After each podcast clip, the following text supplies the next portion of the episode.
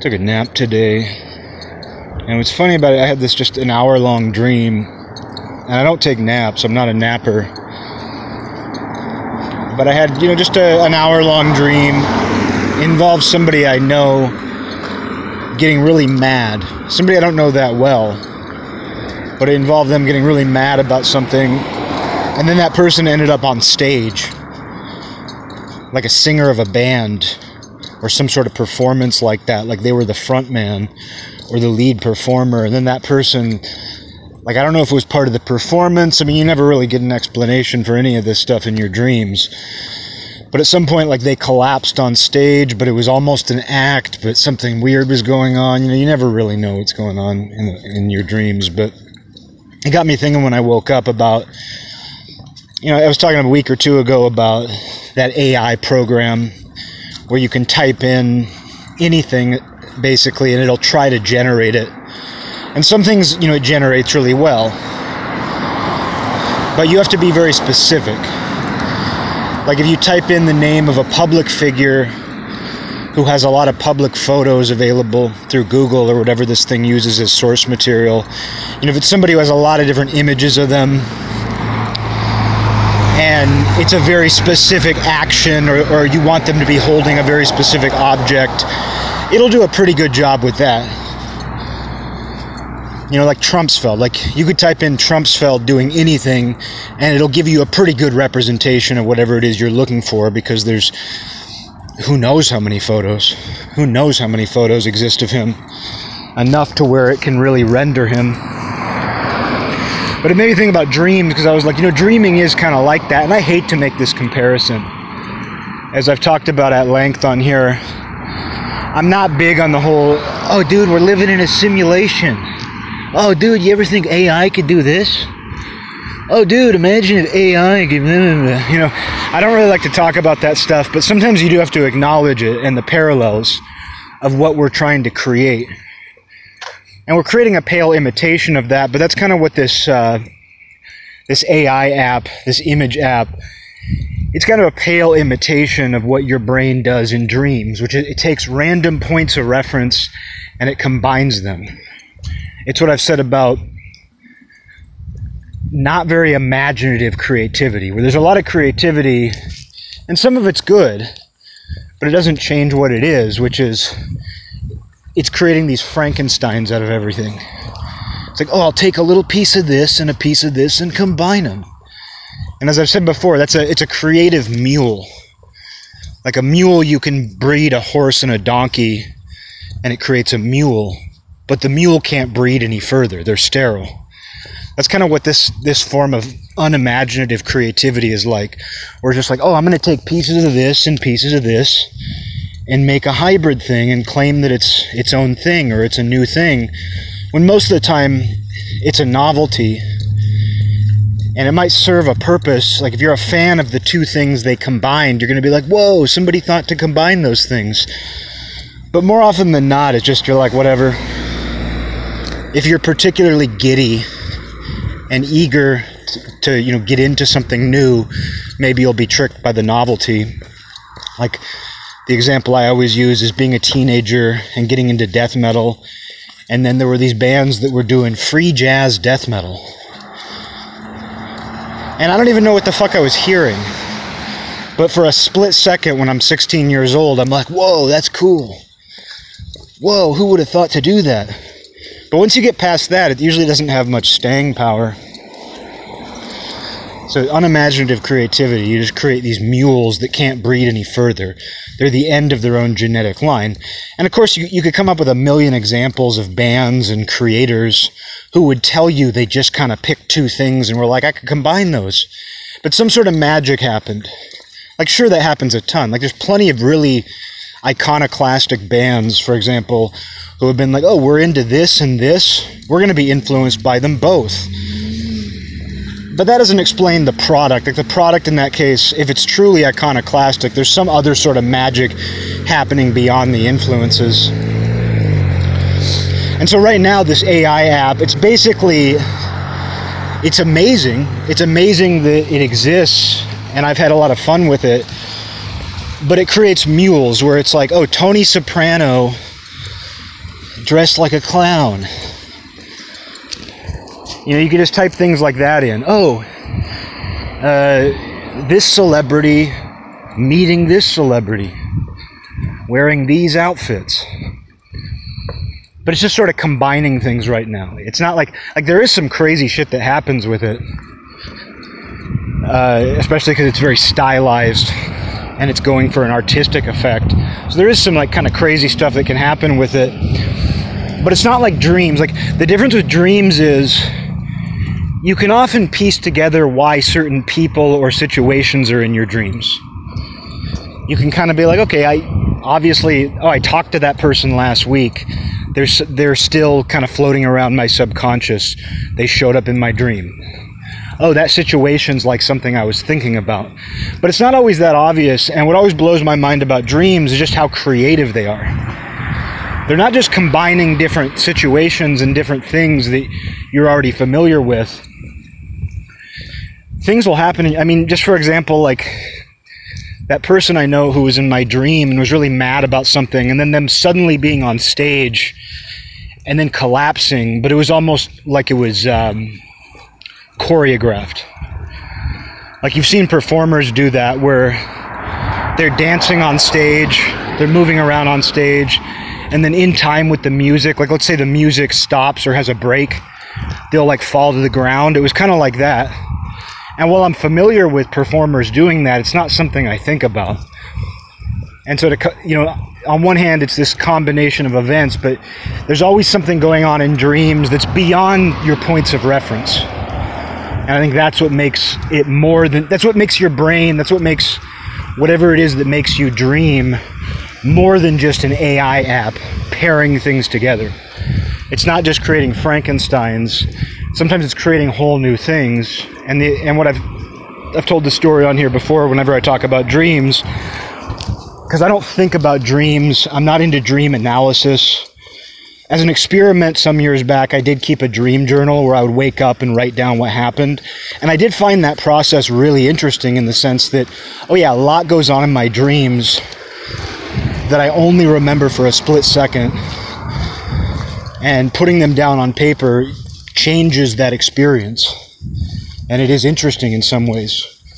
Like, I, I remember being surprised that certain people I know were recurring characters in my dreams more than I ever realized. I was like, oh shit, you know, I never I never think about it after the fact. But that person I know shows up in a lot of my dreams. And I wouldn't have been aware of that unless I wrote it down. But that just if like when I started doing that, I did it for a while, but it started to feel like another obligation. And I also I, I'm not someone who likes to to read into dreams or analyze them. You know, I I understand why you know the the classic psychologists whatever carl jung i understand why freud and these people were preoccupied with dreams. I understand why there's a spiritual take on that. But i almost I, I almost feel like i shouldn't interfere with it it's like lucid dreaming as well i've lucid dreamt a few times lucid dreamt I've lucid dreamt a few times. Uh, but yeah, I've lucid dreamt a number of times. Not that many, though. And when I've realized in the dream that I have control, it's an amazing feeling to go, oh, I have control in this dream.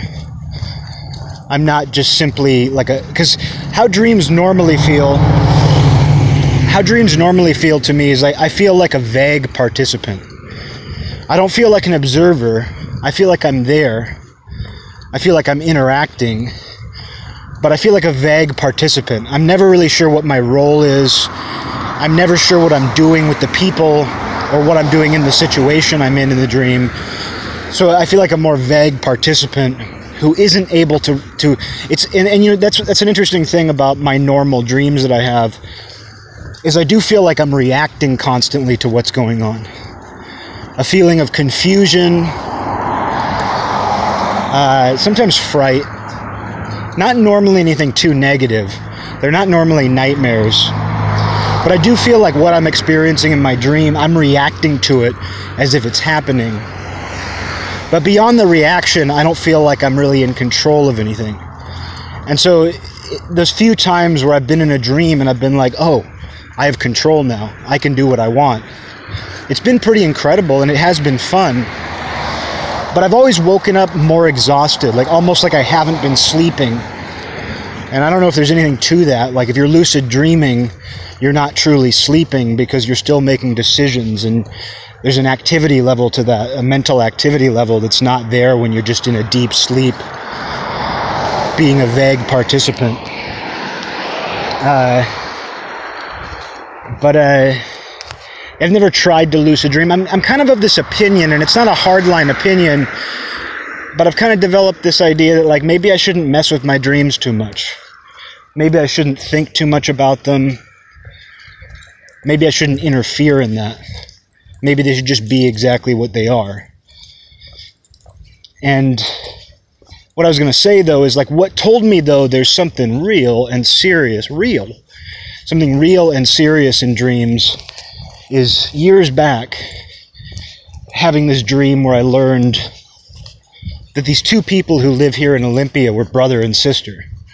I've mentioned this on here before, but I learned they were brother and sister, and there was nothing that would have told me that. I didn't know them. One of them was a friend of my friend who lived here many, many years ago. So he was kind of an acquaintance of mine that, yeah, I met many years ago and I would see him around town and say hey and, and things like that. Uh, but then the other one was this woman who had kids and was a friend of my boss. And I, I don't think I ever even spoke to her ever. I don't think I ever had any interaction. I just kind of saw her around and I was aware of her. She was like a pretty, I don't know, like a 40 year old woman who seemed kind of like young and kind of hip. So I just noticed her and I was like, oh, yeah, she's she's a mom of like three kids or something. Never thought about it. And then I had this dream that, you know, where, you know, it was basically told to me that those two people were brother and sister. Like, I didn't even, I wasn't even aware of them here in the same timeline.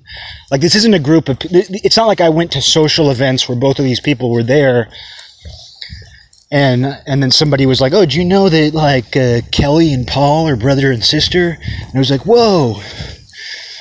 You know, it wasn't even something like that because I've been in situations like that before, where like there's a group of people, you're at, you're at a get together or something, and you find out two people are, are, relatives or something, and that's just, that's pretty normal.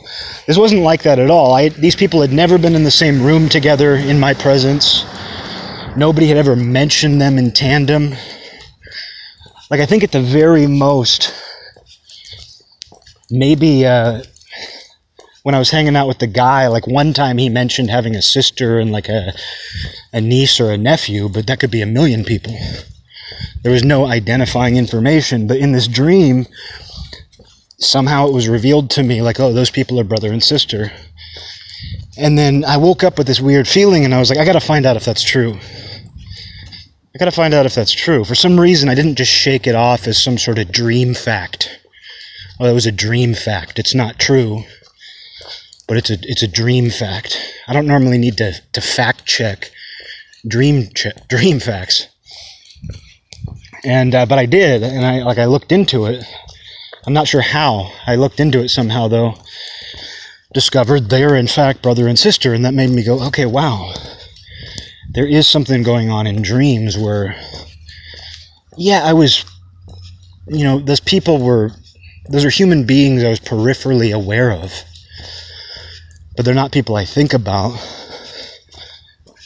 And one of them, I, I don't even think I met. I just saw her around. So it just told me, like, there's nothing important about that data. Like, as far as I know to date, those two people, that brother and sister, you know don't ha- don't play any role in my life. I wasn't destined to to to, to live amongst them. But I think it was just basically a way of, of letting me know, or just me learning, that there's this computation going on, and, and what that's based on, who knows? You know, somebody would be quick to say, oh, somehow you knew. That skeptic, that cynic, that sort of atheist mindset would say, somehow you heard that. Somehow you knew that. I know that I didn't. There's no way I could have. But somebody would say, somehow, like, you did know who both of those people were in some capacity. Maybe somebody said and you forgot. I don't think so. No, I'm going to say hard no on that. But I understand why people would think that. Like, you don't think about like this this weird like psychic computation happening, especially in your sleep. But it does happen. And I think that we do that in waking life as well. Like it feels different because it was a dream. You know, it feels different because you're like, oh, that was, I experienced that in a dream. Something that happened in a dream turned out to be true that I couldn't have known otherwise. But it's something you do in waking life too. It plays into things like intuition, ESP, psychic sense. You know, it doesn't even have to be that grandiose.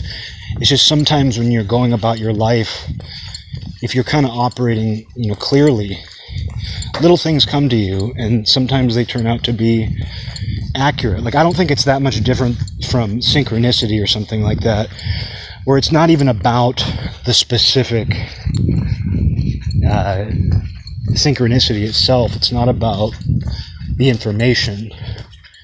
I mean, if it if if that does seem poignant, sure, go with that. But in general, like when you experience synchronicity, you're getting a you know you're getting taught you know that Indra's net is real and everything is reflected in everything else. There's you know this intricate net that seemingly has no end, and where the where the the ropes or the, the twine in that net connects there are jewels that reflect each other, and that's sort of how. Uh, and, and and we're in a constant. Uh, we're in a constant state of experiencing those things and whatever you want to call them be them you know coincidence you can really call them whatever you want it could be a coincidence a synchronicity a message from god like you, you could really use any phrase you want but we all have those experiences you could chalk it up to a matter of mathematical probability. Whatever it is, that's still happening. And that's what I always try to say about it.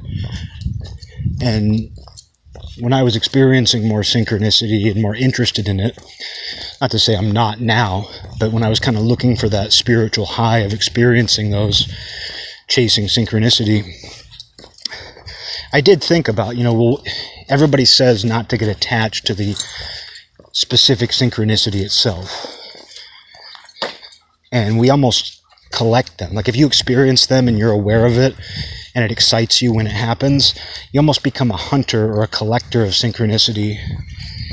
And you think of it in this plural, you know, you kind of pluralize it into synchronicities. Like each specific instance of it is an independent and separate item. It's entertainment. Like it's like saying I went to uh, this show or I watched this specific show as if it's just this one little performance that's happening. And I used to think about it that way, where it's like, oh, like I almost counted them. Like, oh, when I went there, I experienced this synchronicity. And oh, I, I really love synchronicities. You know, it was like this plural idea. When what I started to realize when I started to think about what was happening opposed to what it was, is I realized, oh no, these are all one whole event. And I'm just getting glimpses at it. And, and not even an event, but what this is, is this is just the, the ultimate interconnectivity of everything. And sometimes you need reminders of that. Because we feel very independent. You know, we feel very separate from everything we don't feel like we're part of this larger organism working together. We kind of feel like we, we live in these isolated bodies, isolated minds. And even though we interact with things and we live on a planet and do things in the world, we still feel this level of autonomy and independence that tricks us into forgetting how interconnected things are. And so I see those experiences, just what's happening to you, whether you want to chalk it up to, you know, probability or some sort of spiritual message. You go either way with it. Simply experiencing that is a reminder of the interconnectivity. And once I realize that, I, I experienced them less. I find that they don't happen quite as often as they did before. Once I kind of accepted that, oh, this is just, this just shows. This just shows Indra, this just reveals Indra's net. You get a glimpse of a jewel that's reflected in other jewels, and every jewel reflects every other jewel. Coincidence, synchronicity is just an example of that but I, I, I feel the same way about like the dream fact. Like finding out a dream fact or having a dream that feels especially poignant or like there's something there. Because not every dream is that way, but sometimes you have a dream where you're like, something was going on there. So there's something there. And, uh, where am I going? Uh, you know, a, like, so a dream fact is kind of that way. Oh, I learned this thing in a dream my my brain did some sort of like psychic uh, computation in my brain, and I learned that these random people are brother and sister. What's the importance of that? Am I supposed to marry her? Am I supposed to marry this single mom that I don't know, and that guy's supposed to become my brother-in-law? What, what, what's going on here? You know, people look for that sort of meaning, and that's why people caution you not to read into those things. Reading into those things is this form of you know spiritual materialism and it's also a source of delusion.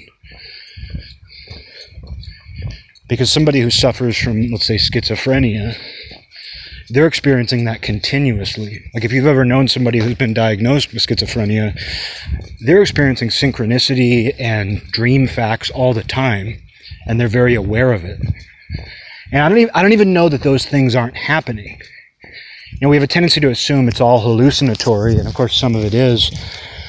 But I almost think that their condition makes them just ultra sensitive to how connected things are always.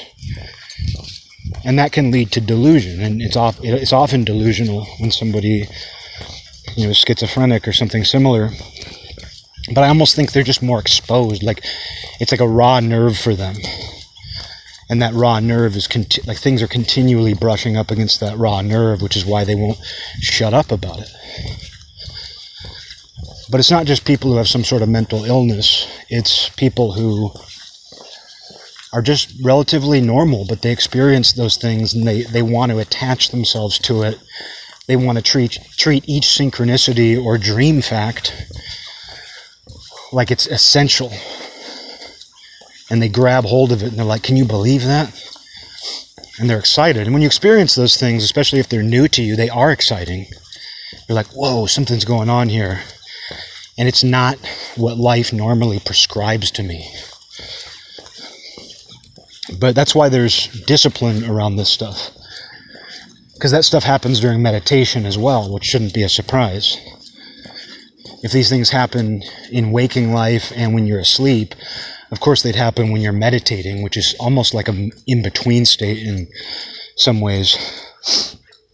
And they do, you know, when, when I got into meditation, this started to happen. Once I actually committed to it and started to get results from meditation, I would get, you know, I, I've heard Buddhists refer to it as going to the movies and the light show where you start to get glimpses of things like visuals, ideas, I've had words just come into my head and they and they don't feel like a thought. They don't come to me the way a thought comes to me. It almost feels like something else just threw those words in. Just something else just put those those thoughts in my head. And sometimes they are pretty profound, at least they were when I was kind of keeping track of that and, and seeking that. But one of the reasons why Buddhism cautions you not to become attached to that not to put too much emphasis on that stuff is because then you become this spiritual materialist hunting for the next high, hunting for the next little bit of excitement or entertainment, because that stuff becomes entertaining to you. And I think if you're going to contemplate it at all, it's the, the bigger process of what's going on. You know, and you're not going to understand it because part of meditation, at least Zen meditation, is not to try to understand. It's why Zen koans are designed to break your brain. They're riddles where you're not going to find an answer to the riddle. You're going to accept that you can't find the answer and that and you sort of break your brain or you, you halt your brain from doing what it tries to do obsessively all the time, which is make sense of things and, and find a reason. And so, you know, I think you can take that same attitude to all these different things that you experience, whether it's in waking life, meditation, dream states, phenomena occurs and it's exciting and it's cool. And i think you can be excited about it. Because i think there's this this overly stoic sort of ascetic point of view on this stuff that turned me off a little bit initially where it's like don't be excited at all about those things don't get don't get attached at all to those things don't think at all about those things now i understand what they're teaching when they say that you know, because I thought it was, well, this isn't fun. Like, you should be allowed to have fun. And that's what I've said before about synchronicity, where there's, it's that same sort of skeptic, it's that cynic, it's the, that atheist sort of mind, that science, that, that scientist, not scientist in the professional sense, but an adherent of scientism. That mind goes, don't have too much fun with that because that's been my experience when you're with the wrong person and you experience those things. When you're like, whoa, isn't it crazy? This thing came up three times today. This random, obscure reference came up three times today. Like, I woke up thinking about it. Then you called me and mentioned it. Then we went out to a restaurant and, like, somebody brought it up at the restaurant. Oh, and then we were watching TV and it was referenced on TV. Isn't that kind of wild? There's a certain certain sort of person who will go, yeah, that's cool. Whoa. Yeah, it's kind of scary how those things happen, how these coincidences or these synchronicities happen. But there's another sort of person, and there's a lot of them out there where they're like, don't have any fun with that. Don't think about that. And what's interesting is those are not the people coming from a spiritual discipline who are saying that. They're people who are not just non spiritual, but anti spiritual. And so it's funny to me that some of the most disciplined adherents of a religion or spiritual practice like Buddhism will tell you don't have too much fun with that. Don't have too much fun. Don't think about that too much. Don't be too attached to that. Meanwhile, like the, somebody who kind of has, in some ways, the polar opposite beliefs, someone who's like, there is no spiritual state, there's simply this reality that I know, and we totally understand it thanks to science and math and STEM. Oh, yeah, and don't get too excited about synchronicity. Don't get too excited about what happens in a dream. It's just interesting that both the religious side and the secular atheistic side will discourage you from getting excited about that. And so that kind of put me off where I was like, oh, you just can't be excited about these things. You can't think it's significant. But those things, they're kind of like road signs. Those, when you experience th- these things that seem otherworldly and unpredictable and surprise you and excite you, they're kind of like road signs saying, like, just think about the fact that this is happening and leave it at that. And the reason there is caution around it, not from the atheist types, like, the difference is, I think, with atheist types, I think I often get the feeling they're coming from a place where they're like, this is. Uh, they're, they're so anti-spiritual and anti-religious that anything that, that goes beyond our concrete material reality is a threat to their worldview.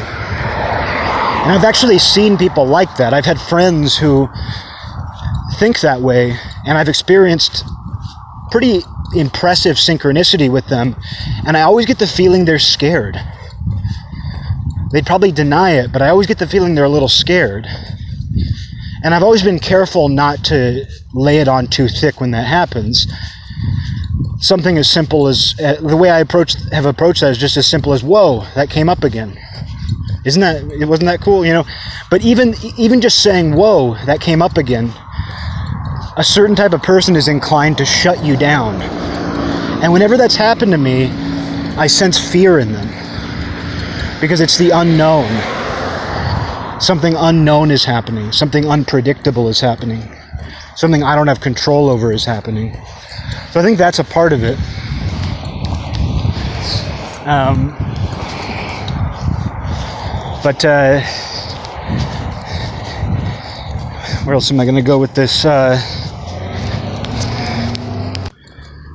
well, what I'm getting at here too is just the importance of confidence. Not even necessarily people who agree with you or see things your way, but I, I realized, you know, as I was going down this road, I realized at some point that, oh, most people don't want to hear about this stuff. Not just the people who shut you down or kind of fearful. You don't want to hold people hostage to this stuff.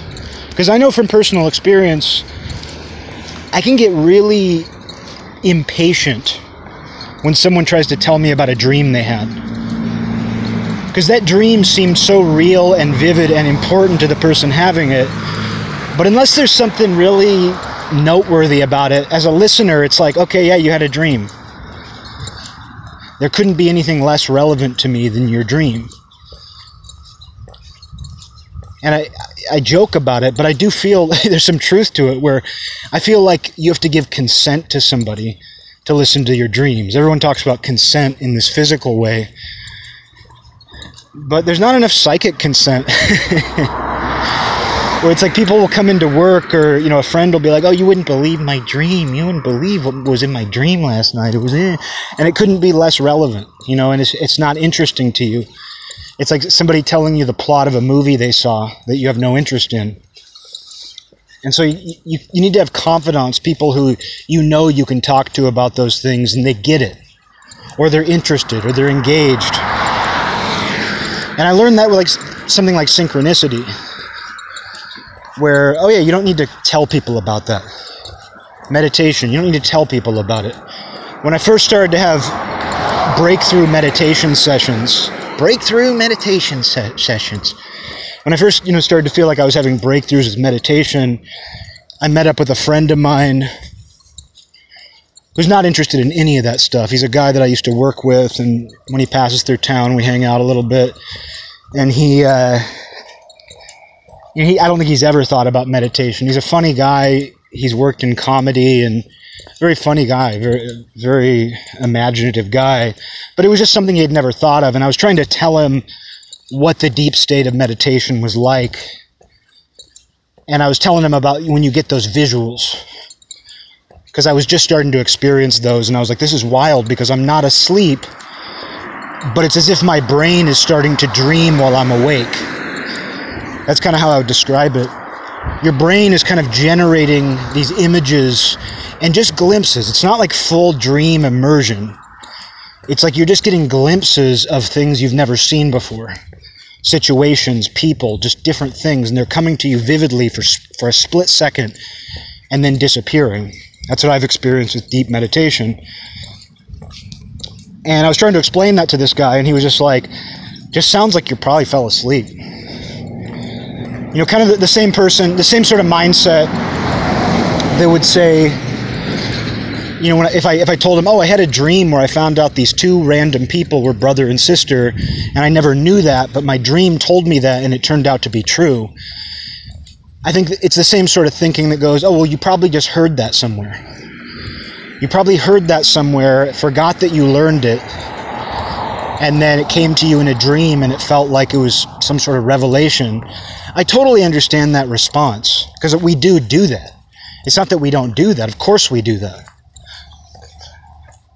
But uh, this, this, my friend's response was rational. I mean, it was, it was a very rational response where it's like, oh, you must just be falling asleep and not realizing it when that happens. But I realized in that moment, oh yeah, I'm not meant to tell him about this. You know, because in a way it was like I was almost sort of gloating or bragging, like, "Oh, hey, did you know I'm into meditation? You ever heard of you ever heard of this thing called meditation that I discovered?" Oh yeah, your brain does all these crazy things if you let it. You start seeing things you never seen before. You know, I, I totally understand how that comes across. And even if it doesn't come across poorly, and even if someone's interested, it's just without their consent, just launching into something that is personal. It's like having a dream is a personal thing that only you ultimately care about. I think the only time that someone really cares about another person's dream is if they're in it. Like if someone says, "Oh, I had a dream last night and you were in it." You go, "Oh yeah? Well, tell me about it." Like we're so narcissistic that we only want to hear about other people's dreams if some weird dream version of ourselves was in that dream. But no, you know, I've had that experience many times where I just realize, oh, certain people you don't talk to about these things. Certain people don't care. And you kind of hold them hostage to something that's very personal that they can't even experience. You know, even if they were to do the same thing and experience their own version of that, it's not their dream. It's not their meditation. But yet, there are people who are interested in that. You'll find people, there are friends who do want to hear about those things. I have friends where I'm interested in their dreams, but I feel like consent has been established where they're not going to tell me about some shitty fucking mundane dream that I don't want to hear about. They're going to tell me something interesting. We've established a rapport there. There's consent. Um, but you need confidants like that. You know, you need certain people that you can go, okay, hey, yeah, we, we talk about these weird things. And I found with those people, I don't even really talk to those people that much about these things anymore. Because I think some of these things you need to get out, get it out of your system. And it's very similar in some ways to like somebody who's going through a personal crisis that you can't possibly care about. Like you might care about them, but it's like when someone goes through a breakup and if you care about that person, you'll be like, oh, yeah, you know, that really sucks and I feel bad. And I'll try to help you. I'll be a listening ear. And, you know, part of like breaking up, for example, is you kind of have to talk it out of your system. You know, you kind of have to be like, okay, I need to, like, the first thing you're doing when you break up with somebody is like trying to find this sort of rationale or logic behind it. When the reality is, most breakups are kind of a Zen koan where you can't really find the one, at least in my experience, where there's not really one motivation behind it or one thing that happened. Like I've never been in a situation, most of the people I know haven't either, where there's one like catastrophic event, like somebody cheating or somebody doing something that provokes it. It's normally just like they, somebody finally made a decision they've been thinking about for a while. But when someone does that to you, or even if like I've been in the position of breaking up with somebody else, and even though I made the decision, I don't even really know why I made the decision, and it's as much a riddle to me. In fact, I think it can be even more of a riddle when you're the one that makes the decision because you kind of go, "Why did I do that again?" But it's it's like a Zen koan where I think what you ultimately realize through a breakup is, "Oh, I'm not going to solve this riddle." Unless there was some smoking gun unless there was like some event or behavior that you can just pinpoint and say that's what caused it. Most of the time, you're just kind of trying to solve this riddle that you can't solve. And when you move on from a breakup, it's when you accept that. It's when your brain breaks and you go, oh, I'm not going to find the logic behind this. But for that first week, especially, you're, you're just thinking about it all the time. And then because you're thinking about it so much, you're talking about it a lot. And if you have good friends, they'll listen to you. But after that week's over, they're, they're going to care about how you're doing, but they don't care about every little thing. Oh, she, she did this. What does this mean? Because you do that. Oh, she liked one of my posts. My ex girlfriend liked one of my posts. What does that mean? She want to get back together? She want to get back? You know, you start thinking that way, and you end up holding your friends hostage. And I've had friends do that to me and I know I've done that to friends. I remember like the you know the first like real big breakup I went through in life, one of the few to this day, but the first big one. I had a good friend and we would drink beers and he listened to me. But I remember realizing at a certain point I was like, "Oh yeah, he doesn't care anymore." Not that he doesn't care about me, but I might as well be talking about my dream I'm talking about something that only I'm personally experiencing. And it's different from death or something like that. Because even though this does happen with things like true tragedies, you still, uh, like, like death is so big that you're willing to give somebody more time for that. And we all understand death's a mystery too. So it's like death is something I think people have a better time understanding but uh, when it's something very personal, it could be a breakup, it could be a dream. It, you certainly experience it on the other end of breakups, where like when someone's in a new relationship and they can't shut up about it, it's something that they are feeling personally very strongly. And because they're feeling that so strongly, like it's consumed them, but it's as if they're high on a drug that you're not on. And if, if you've ever been around a friend who's on a drug you're not on, you get real sick of them saying, dude, I'm so fucked up. Oh, dude, I'm high. Because you're like, I'm not on that drug. That's what all these things are like.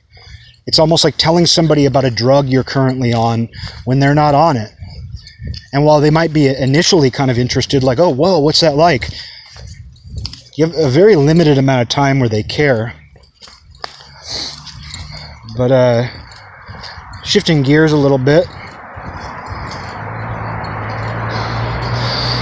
I had a, uh, I have a friend who is from the Midwest originally and then lives in, on the East Coast now. And he'll occasionally ask me about Portland. He'll occasionally be like, oh, what's Portland like? And from what I gather, like we don't really get into this stuff. From from what I gather, my friend, he seems like a fairly liberal dude. Him and his wife. The little I know about them, I'm like, yeah, they seem like fairly middle of the road liberal people, if I had to guess. And to his credit, it's never come up, but I, that's the impression I get.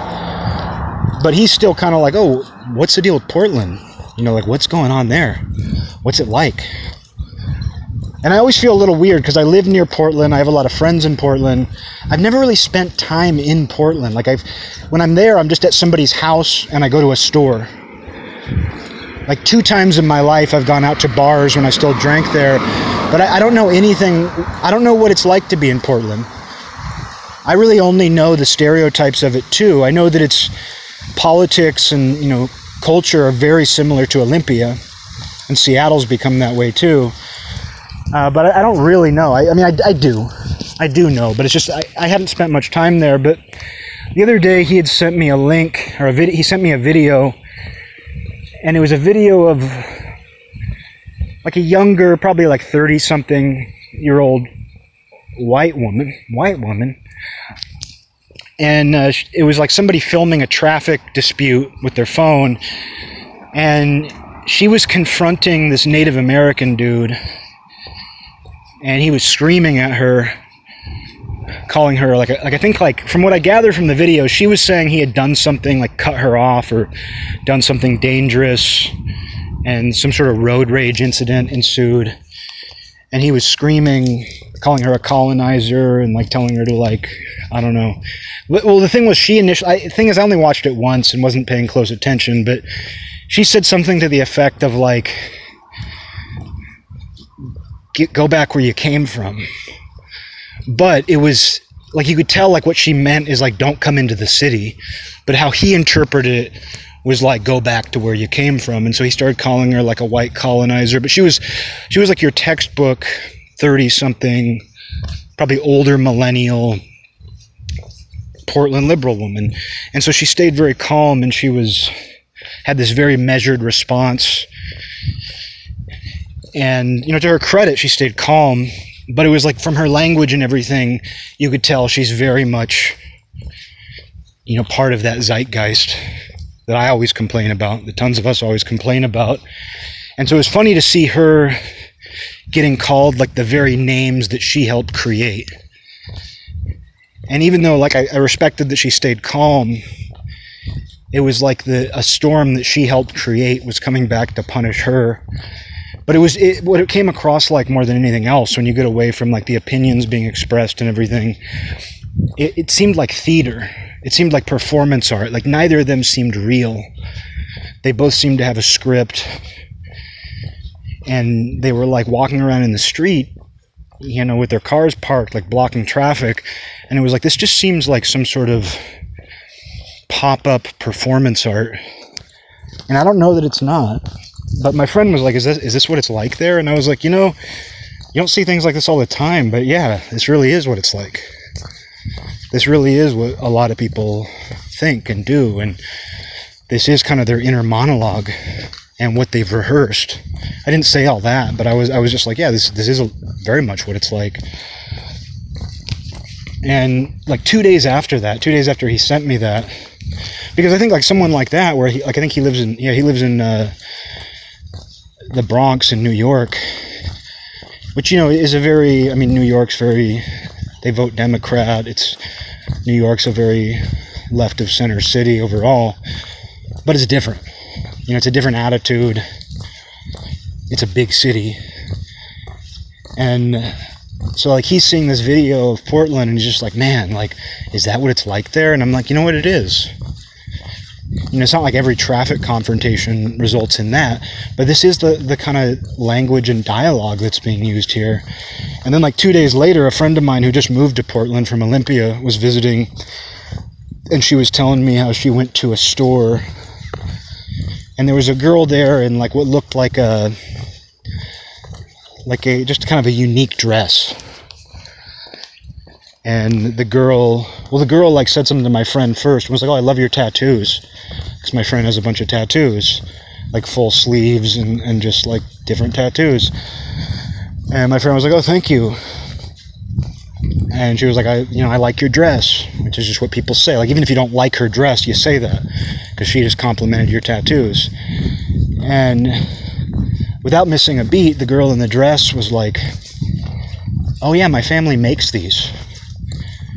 And we have BLM ones, we have rainbow flag ones. Like, we have one that's like a skull puking a rainbow, she said. And she just volunteered that. And like I asked my friend, I was like, was the dress she was wearing that you complimented a political dress? And she was like, "No, not that I know of. It was just a dress. I just she she complimented my tattoos, so I complimented her dress. It's like that's the way girls communicate, you know, even if it's insincere. Oh, I like this. Oh, I like that about you. You know, it's it's nice. It's it's just it's like asking someone how are you or something. But it was just what got me and like why my friend was telling me was just how quickly the girl like was like, "Oh, my family makes these." Oh, and we also have you know Black Lives Matter dresses. Like, so they have, I guess, some sort of insignia on them. And then we make rainbow ones too. Like, she hit the big beats right in a row there, like a one two punch. The two signals.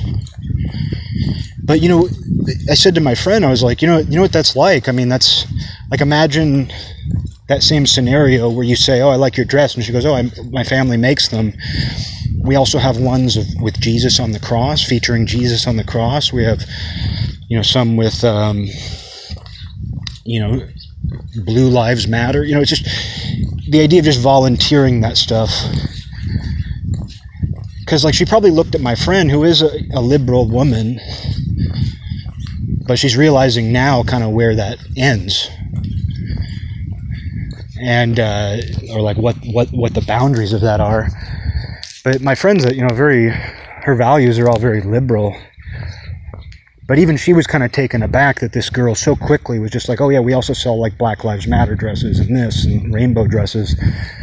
Not just rainbow, but like, you know, obvi- the obvious flag. And, uh, but yeah, like imagine doing that, you know, with any other conviction. Like about any other set of beliefs and how they're always bundled together. Like, of course, you make those different things. And of course, you'd volunteer that. And you probably thought my friend, well, my friend probably agrees with you on a bunch of things. Like, you probably saw her and were like, oh, she has a bunch of tattoos and she's like a millennial, a millennial. So I can tell her about the political dresses we make, my political dresses. But to them, it's not even political. It truly is religious.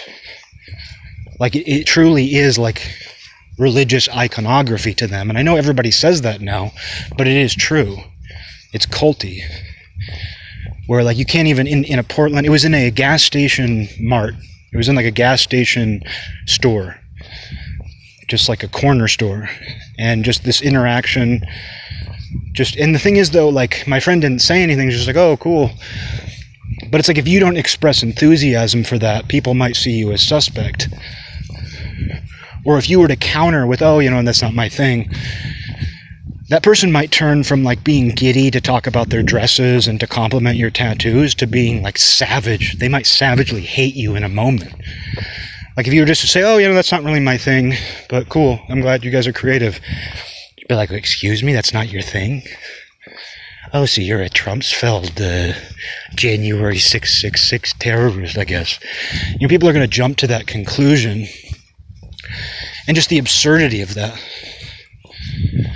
That in like a major city, the, the, the cultural climate is so strong, it's blowing so strong in a certain direction that that girl probably didn't think anything about that. Like she probably wasn't saying that to be controversial. Like she didn't bring it up thinking that oh this person doesn't believe in that stuff. She brought it up thinking like oh this is a this is a home run. We sell dresses with the right iconography on them. Um, but uh, like obviously it was significant enough for my friend to mention it and then she was telling me how her, her roommate, who's like a self-professed nerd, like in his 40s, he sounds like a nice guy, that he's done, he's been cool. But she was telling me he's, he's very political, and I'm like, of course he is. He's, he's a 40-something self-professed nerd living in Portland. Like, of course, of course he's, he's very political. Because somehow all those things go together. And just as like, you know, I've talked about this before, but the whole the whole like self-professed nerd thing has become interesting to me because like a guy like that who's in his 40s you know did grow up in a time where you know nerdy interests weren't mainstream where you know like playing dungeons and dragons or video games or collecting comics or whatever it is like that guy grew up in a time where there there still was something uncool about that like I, I think that I grew up at a time where it was kind of transitioning thanks to the internet, the popularity of video games, things like that. But that's a guy who did grow up at a time where like, yeah, it probably wasn't cool to be a nerd when he was a kid in the 80s and 90s whenever he was growing up. But it's weird now that that like a lot of people who are self-professed nerds still act like it's unacceptable when it's like no, your interests are all mainstream now like there was a point in time where being obsessed with Star Wars might not get you beat up, but like it would be a punchline. You'd be the butt of a joke. Like, oh, adult guys who are obsessed with Star Wars. And then at some point, that just became an acceptable mainstream interest for everybody to be obsessed with forever, regardless of their age. Video games, I mean, there are dads who play more video games than their sons you know, all of these things that were considered not taboo, but just reserved for nerds, like Dungeons and Dragons, even. Like, I knew a group of girls who had their own Dungeons and Dragons uh, game going on, and I don't think they ever would have done that 20 years ago. And it's cool they were doing it. There's nothing, I've never played it, but I'm, I'm all for people doing stuff like that if it's fun. I think I don't think there's anything wrong with it. But point being, like even something like that is kind of considered it's for a number of years now it's been considered kind of hip so it's interesting to me like when someone's a 40 something they were a nerdy guy growing up and they're they can now claim that but the entire world has become that way like based on the things that this guy is into what i was told it's just like oh yeah you know that's what everybody is into that's what most adult males are into women love that stuff now. Like the stuff that made you nerdy then is really not nerdy anymore. It's just sort of the state of culture. But anyway, the guy's also very political because those things often go hand in hand for some reason. Like the as as you know, nerd culture has become mainstream. We've also seen where nerd culture has become very politicized. Nerds used to be a political wild card if they even cared about politics. They usually didn't. But now those two, like the, the Reddit sort of person, you know, the Reddit person is is a, the perfect example of this. And I actually thought that, like when I heard this guy described to me, and I'm not trying to put bad juju on my friend's roommate. I he sounds like he's been a good guy, but just I'm just describing. I'm not criticizing. I'm just describing a type of person. But when he was described to me, I was like, oh, that's that's a guy who's like very active on Reddit. And uh, the interesting thing, though, like she brought him up because she was saying she had a conversation with him about just culture and politics. And again, she's very liberal. Like I, this is a good friend of mine I've been friends with for a very long time, and there's still some things I don't even say. Like, even though I know I won't be judged for my beliefs, there are some things that I just don't say because it's why even bother? Like, occasionally she'll say something to me like, oh, like, like gender pay gap stuff, things like that, that are a little more nuanced than I think people like to admit, but it's also not worth arguing about. Um, and I don't really have a hardline opinion on it, I don't I don't really look at the data. I don't talk about it. I think that's what I'm getting at. These are things that I wouldn't even really talk about to begin with, but I'll hear her say something, and I'll be like, okay, you know, I have a different perspective on that, but it's not important. But what I would say of her beliefs is they're very liberal. But then she was saying she had a conversation with her roommate, and he was like, "Oh, you're a moderate." And I thought that was funny because I'm like, she's not a moderate. Like she just, because what's funny though, is she's not a very politically engaged person. Like she has certain core beliefs that have stayed pretty much the same. Because that's the thing about a certain type of liberal, and the liberals that I've always liked, is they kind of took the same values from the 1960s, which I'm not necessarily into all those. I don't necessarily agree with all of them. I can agree with some of them. I think there were some good ideas, but as a whole, I'm not one of these people who's like, oh, they they totally knew the the youth revolution of the late '60s. You know, they they totally figured it out. I think there were a lot of problems there. But I, what I would say of my generation, like my generation's liberals, and definitely this is definitely true, even more so for Generation X. The millennials still kind of followed this up to a point. Was that like we're just going to kind of live out and perfect what our parents were trying to do. Like our parents' generation, what they were trying to communicate in the 60s and 70s, we're just going to kind of live that out and embody it. And we're not going to call for revolution. We're just going to kind of live it out.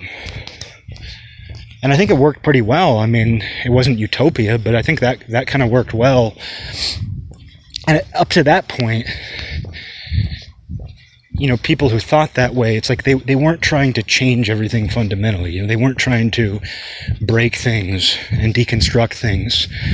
They were basically like, oh, yeah, you know, liberal beliefs make sense to me.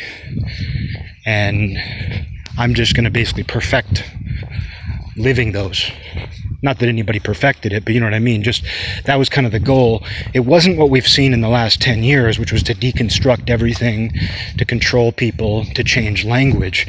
It was just sort of like, oh, yeah, you know, it doesn't make much sense to be bigoted. It doesn't make much sense to be racist. It doesn't make much sense to hold women back.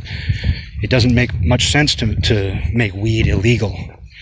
Those are kind of the, the basic values. Oh, it doesn't make much sense to invade other countries for their oil. You know, just those were some of the basic values I grew up around. Like if someone believed those things, they were pretty liberal. And I always enjoyed hanging out with liberals. Like even though I, I've never identified that way, I certainly have stuff in common with them.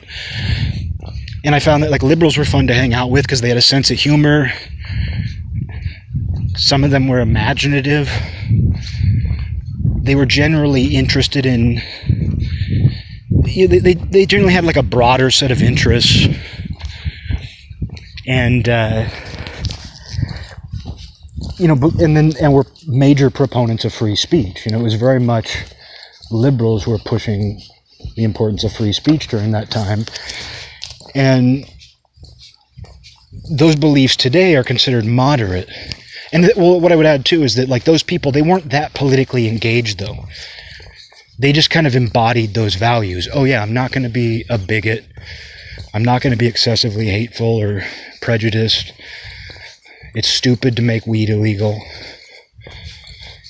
You know, you just sort of live that.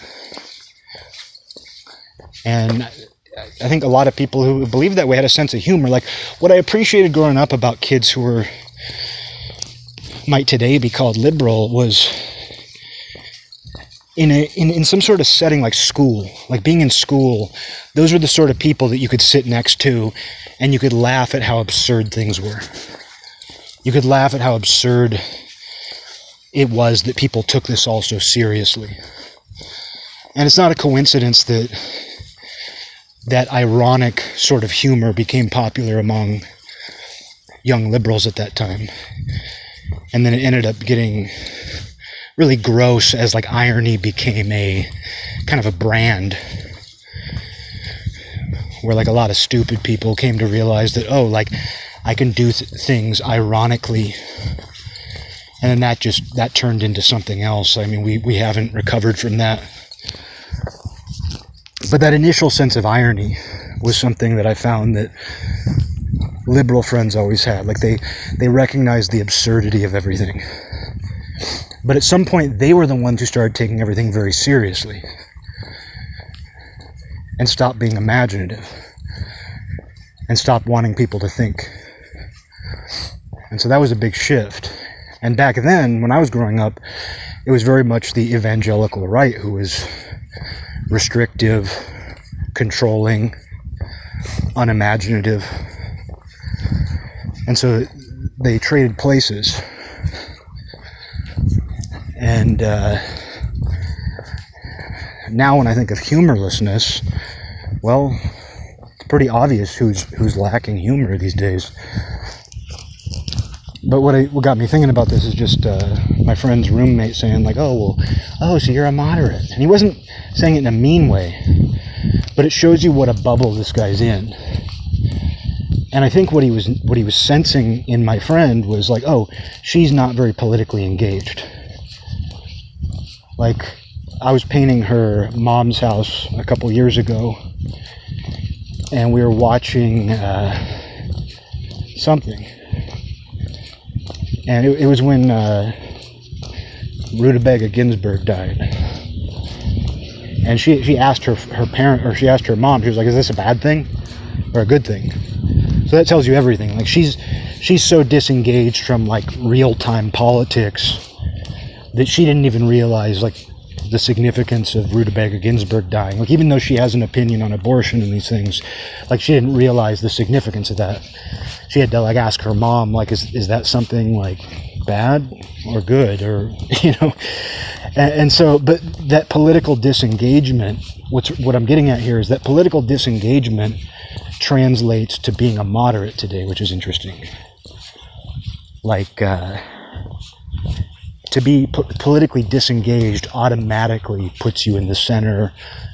It makes you a moderate, and it, that upsets people. As I've said many times,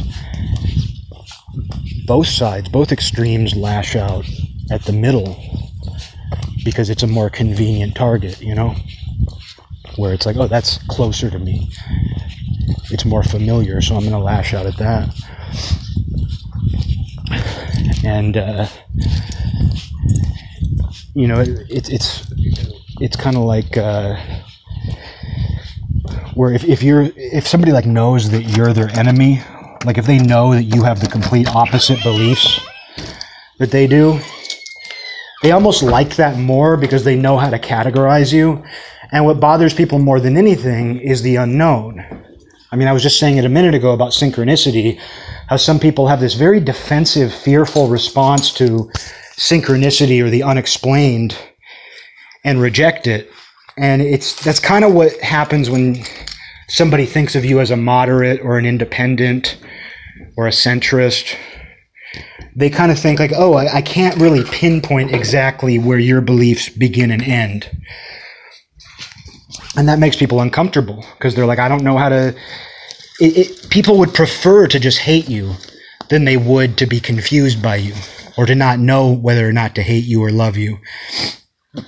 But it's interesting to me that we're at a place now where simply being politically disengaged and having what, what you might call traditional liberal views makes you a moderate in the eyes of a nerdy political activist in Portland.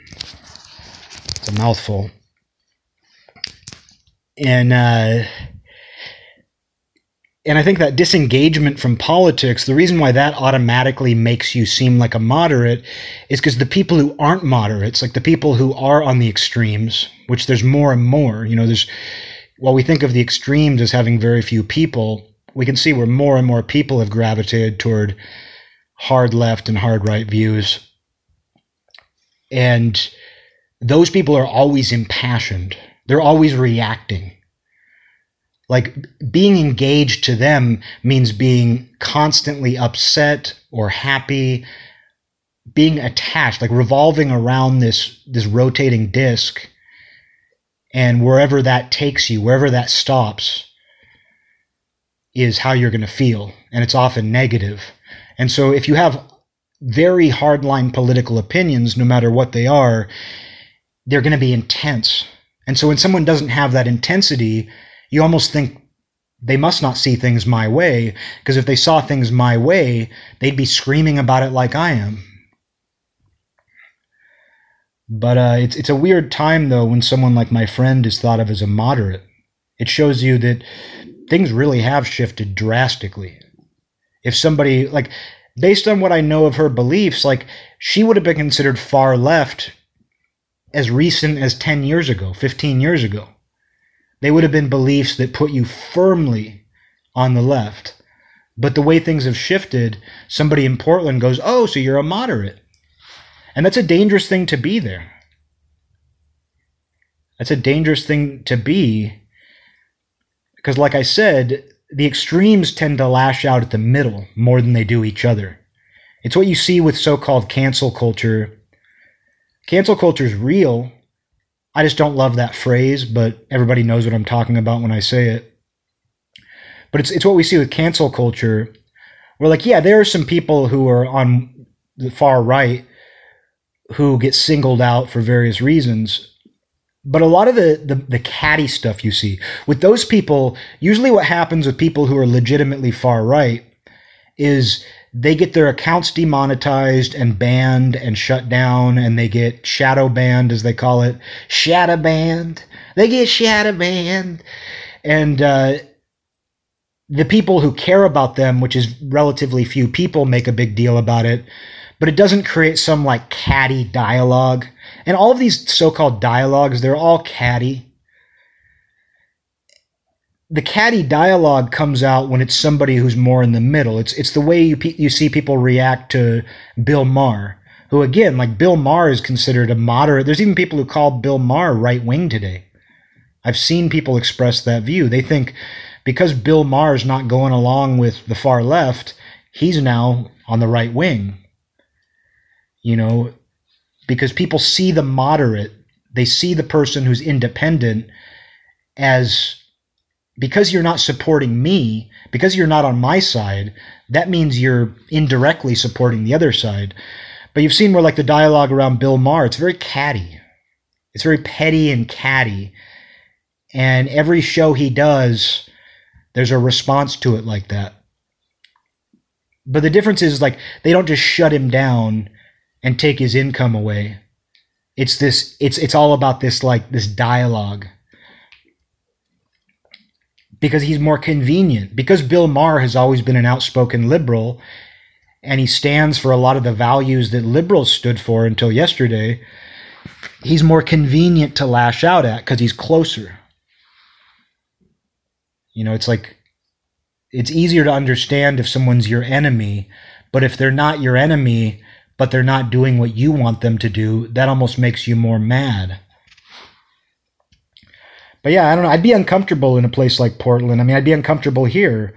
It's one of the reasons why I limit my social life greatly these days, is because when you're in an environment like Portland, Seattle, Olympia, simply being identified as an independent or a moderate is seen as an act of betrayal unto itself. I'm not saying my friend's roommate is thinking all this about her, but just that he would even consider her a moderate at all is pretty crazy to me.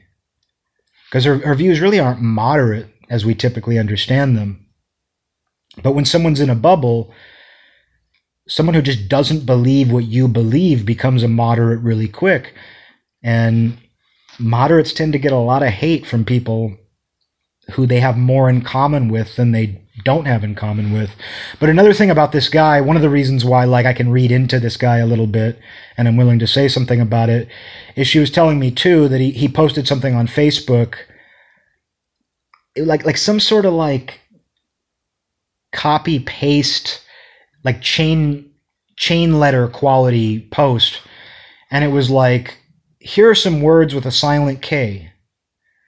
And it said like no, K N O W, something else, like a bunch of really common words that have a silent K, and then it had Republicans, with the joke being that KKK, the KKK is silent in Republicans. That was the joke. And like people who say those things, they think they're really clever. But this is the same guy who called her a moderate. He's making a joke about how Republicans has a silent K. KKK. KKK. KKK. Uh, so that tells you about this person. Like, that's a person who, you know, their audience probably doesn't include any Republicans. Their audience is probably people who agree with them, and it's a signal to them. It's like, hey, Republicans much? Hey, you ever think about, oh, good, Republican much? But it's like that's the view, and like that's a person who probably knows some Republicans, but they don't really know them. They don't really have a human relationship with any Republicans if they're going to say that. Um, and uh, that's a nightmare to me. Like that form of thinking is a nightmare. It's not even funny. Like that's supposed to be clever. You know, somebody came up with that joke, and whoever originally came up with it, I'll give them credit and say that's clever. But then the person who reposts it and reposts it, and now you're getting just this backwash of a shitty idea, and you just go, man, like that's that's the world people are in though, where you signal to your tribe hey, you ever you ever hear how much Republicans suck? And they're like, yeah, yeah, dude, Republicans, silent KKK, dude. Yeah, dude, they're all fucking. They they keep their their white hoods in the closet, man. But it's just that sort of thinking. It's just like, fuck, man. What do you do with that? Where it's just signaling, hey, you ever think about how much the enemy sucks? That's all that is. Hey, guys, did you know the enemy still sucks? They're awful it's like I've said about gun owners before. People who don't know gun owners and are very pro gun control, people who are into like taking drastic measures to limit firearm possession, uh, they'd be surprised by some of the people they know who own guns. Like if they knew, and, and some of those people are afraid to mention it. Because like the only people they're aware of who own guns are the blowhards who brag about it and pose with their guns but there's probably somebody in their life who they don't even know is a gun owner, who's a very calm, collected, rational person who owns a firearm. They don't talk about it. One, because why brag about it? Like, why brag about having a gun? But two, you also know that if your friends are liberals and you talk about owning a gun, it's just not worth it. It's not worth the grief. It's like I was saying about my friend who, like, believes the gender pay gap is exactly the way it's been presented when there's a little more nuance to that. I'm not even dismissing it entirely. I'm just saying there's more nuance to it into why that is. But uh, it's not also not worth arguing about with somebody you care about. I think a lot of gun owners feel the same way, where it's like, okay, like I'm a liberal gun owner, or I'm just a gun owner who hangs out with liberals. Mm. It's just not worth mentioning because why argue about it? And I don't need to brag about owning a gun. But I had that experience myself. Like, even though I'm not against guns in any way, I remember working with a guy, very liberal guy. I hate how much I'm using the word liberal, but what else do you say? Very liberal guy. And I remember like one day he just he mentioned to me like he's like I own a like I think we were talking about guns for some random reason. He's like oh I own I own a Beretta. I was like you do? Because he, he did not seem like somebody who would own a gun. And he's like I actually keep it in my trunk. I keep it in a holster in my trunk of my car. It's there right now. And I was like, it's amazing. I would never guess. And I would tell you, every single one of our coworkers would have been shocked and scared, maybe. They'd be like, what? You have a gun in your car, which is here? But he didn't fit the stereotype. Like, he wasn't a right winger bragging about it. He wasn't, uh, he wasn't preaching the Second Amendment to everybody he knows.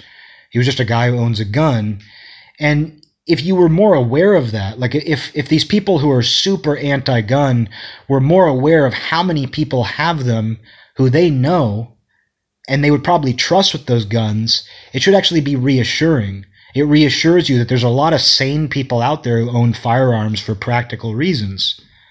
but you don't think about it because it's not in your face and it's not a part of polite conversation. Like it's not polite conversation to just say to your friends, "I have a gun."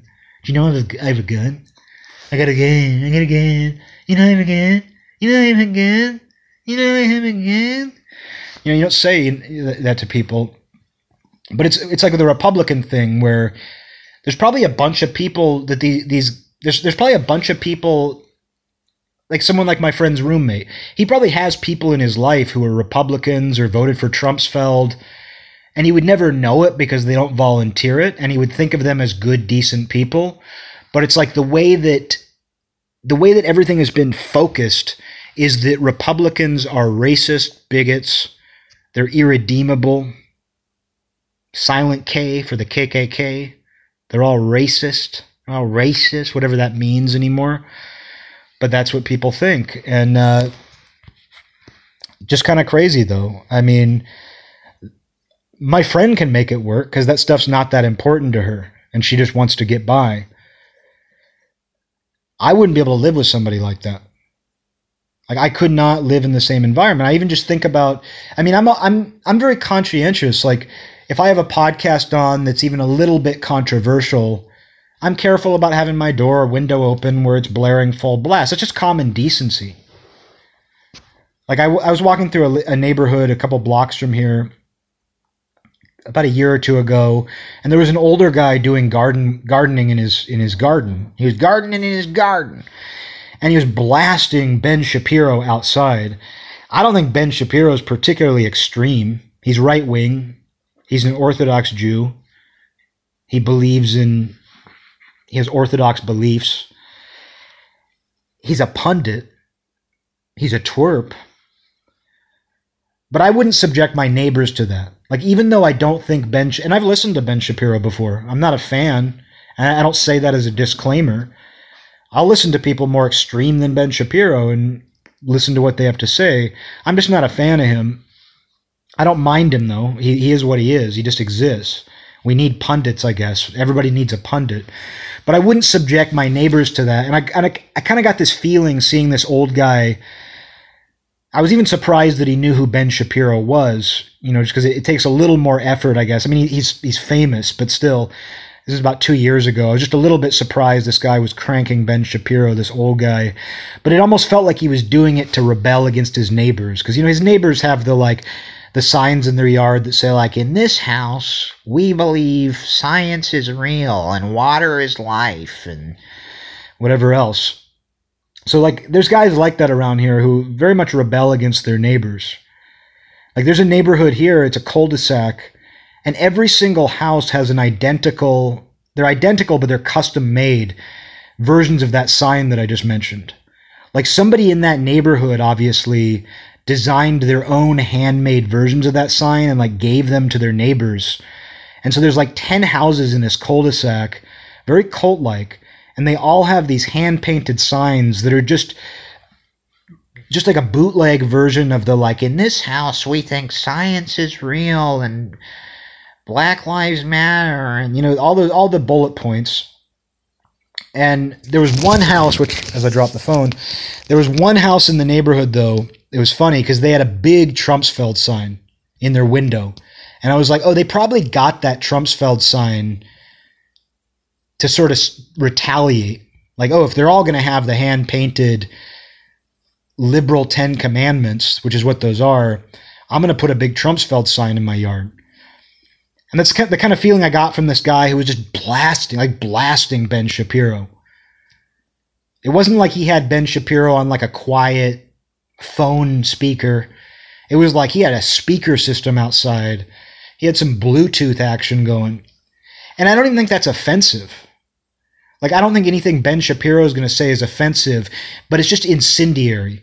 It's like I wouldn't subject my neighbors to politics. And I learned my lesson the hard way. Like, when I first moved back in with my mom right before she died, a little while before she died, uh, I was I was using her stairs to run. I would run. She has carpeted stairs, and I would just run up and down the stairs and listen to podcasts or music. And I was listening to this podcast like that I was really wasn't even familiar with, but the whole premise is really crass humor. like sex jokes, really explicit stuff that I'm not even that into, but I was just like, this is something to listen to. And I had the window open, and I, I didn't realize how loud my speakers were. And the next door neighbors were these, they were younger than I was, and they were going to the college. Like two of them were trans. One of them was like a young nerdy guy. So it was, it was, a, they had some sort of, they had the same Ten Commandment thing on their, the front of their door, you know? I liked them, you know, like despite the fact that I know we would have problems if we talked about our beliefs, as neighbors, I liked these people. Like they were good neighbors, which is all you need. But uh so I was just blasting the, this like explicit like sex joke podcast. It's just like dudes making explicit sex jokes.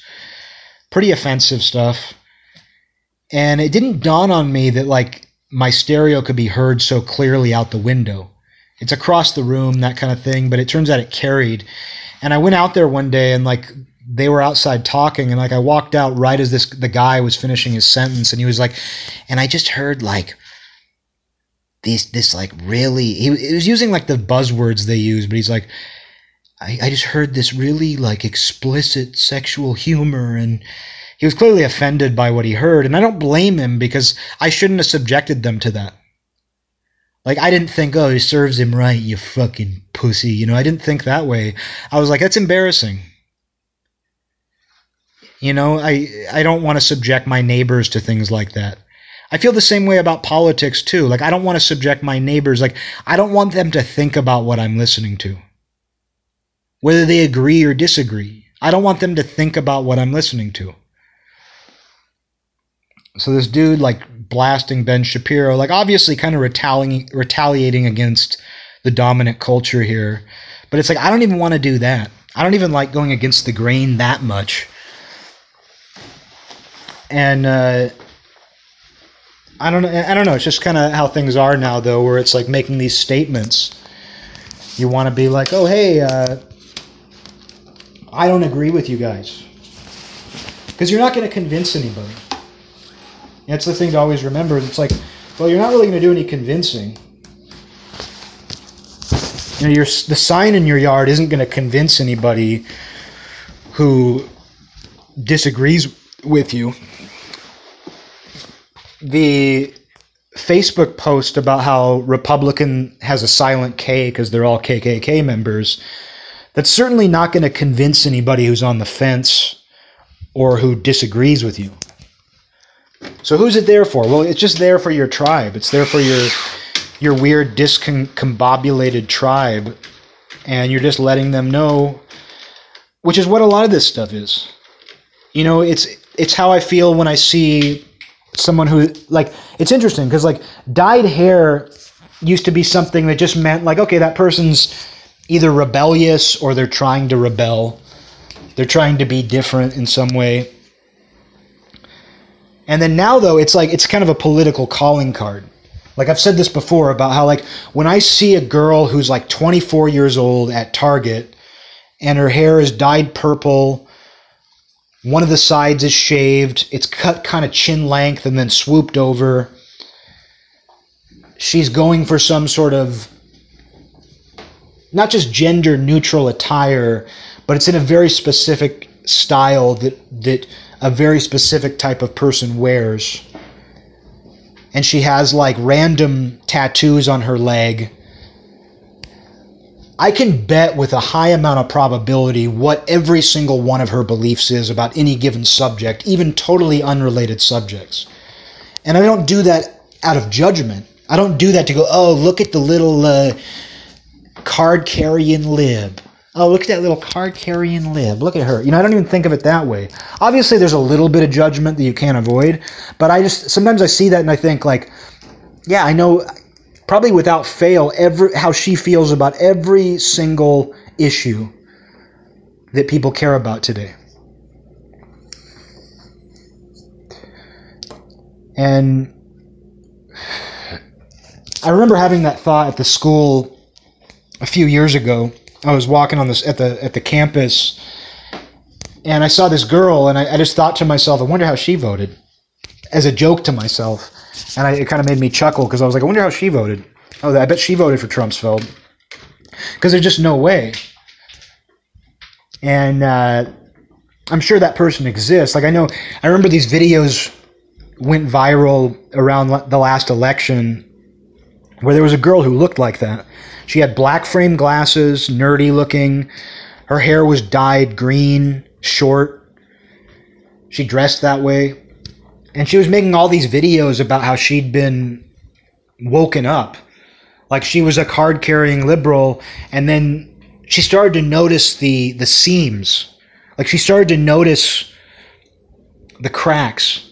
And then she like did a little investigation and realized like how fucked up things were and she did a complete 180 which isn't necessarily a good thing like you don't want people to do a 180 but at the same time it's like i said about that shooter on the 4th of july people trying to say that he believed this or he was a liberal or he was a trump supporter do you think that kid you look at that kid and really think that he has a firm sense of identity i don't that, that looks like somebody who's just been desperately searching for an identity of some kind his whole life. And even if he had certain opinions, I wouldn't even believe his fucking opinions. He doesn't even know what his fucking opinions are. So people like that, like, there's more people like that than anybody is ever willing to admit. There's more people who really don't know what the heck they're doing. So as a result, they really easily could do a 180 if they're exposed to the right information or they have the right wake up call. And so this girl who went viral, the reason she went viral is because she was like a stereotypical young non-binary non-binary liberal girl and she just had an awakening and was like I'm going to vote for Trump and it was novelty though because it was like look at this girl. Like she's she's not what you'd expect. And i think she kind of milked that. She was like oh look at me. I look this way but i'm but i'm not that way. But without fail you could bet on it. The reason why this girl went viral is because in any other situation you could bet money that you don't just know the core of that person's beliefs but you probably know every single one down the list. Like going back to those yard signs that are the liberal 10 commandments of we think science is real open borders water is life. Like if you were to go down the list and you were to go okay yeah like um, hate has no home here i agree with that. Love is love okay i agree with that too. Science is real yeah i agree with that yeah yeah you go down the list and you agree with everything and then they get to water is life and you go ugh i don't know I don't know if water is life. Or if you even say, like, maybe there's a little more to water than just being life. I think water sustains life, but it's not life itself. I, I, I, don't, I don't think I agree. I don't think I agree that water is life. It's the only one I, I'm not sure about. The only bullet point I'm not sure about is the whole water is life thing. That's enough to get you kicked out. So there's incentive to agree to everything and to adapt very quickly. I always talk about this, but you know, there's there's motivation to adapt very quickly and to act like that apta- that adaptation didn't happen. That's the crazy thing is you adapt to the new belief, the new talking point, and then you act like you never adapted, you always held that view. And that's that's how untrustworthy and dishonest all this stuff is. And that's why I say someone like my friend, she's a lib. You know, and I say that, you know, this is a friend of mine I respect, but still like if you were to go down the list of things she believes, she's a liberal. 10 years ago, she would have been considered maybe not radical left, but she would have been considered firmly left of center.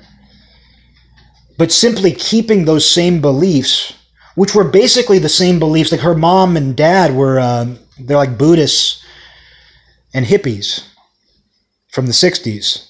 And so she basically had her parents' views identical.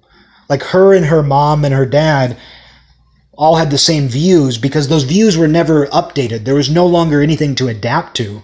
It was like, oh yeah, the things they were talking about in the 60s were the right things and we just need to work toward those because that's that was the idea the idea that like my generation initially kind of responded to was okay liberal values make sense what they were saying in 1969 makes sense. Let's just continue trying to improve on that and reach that goal.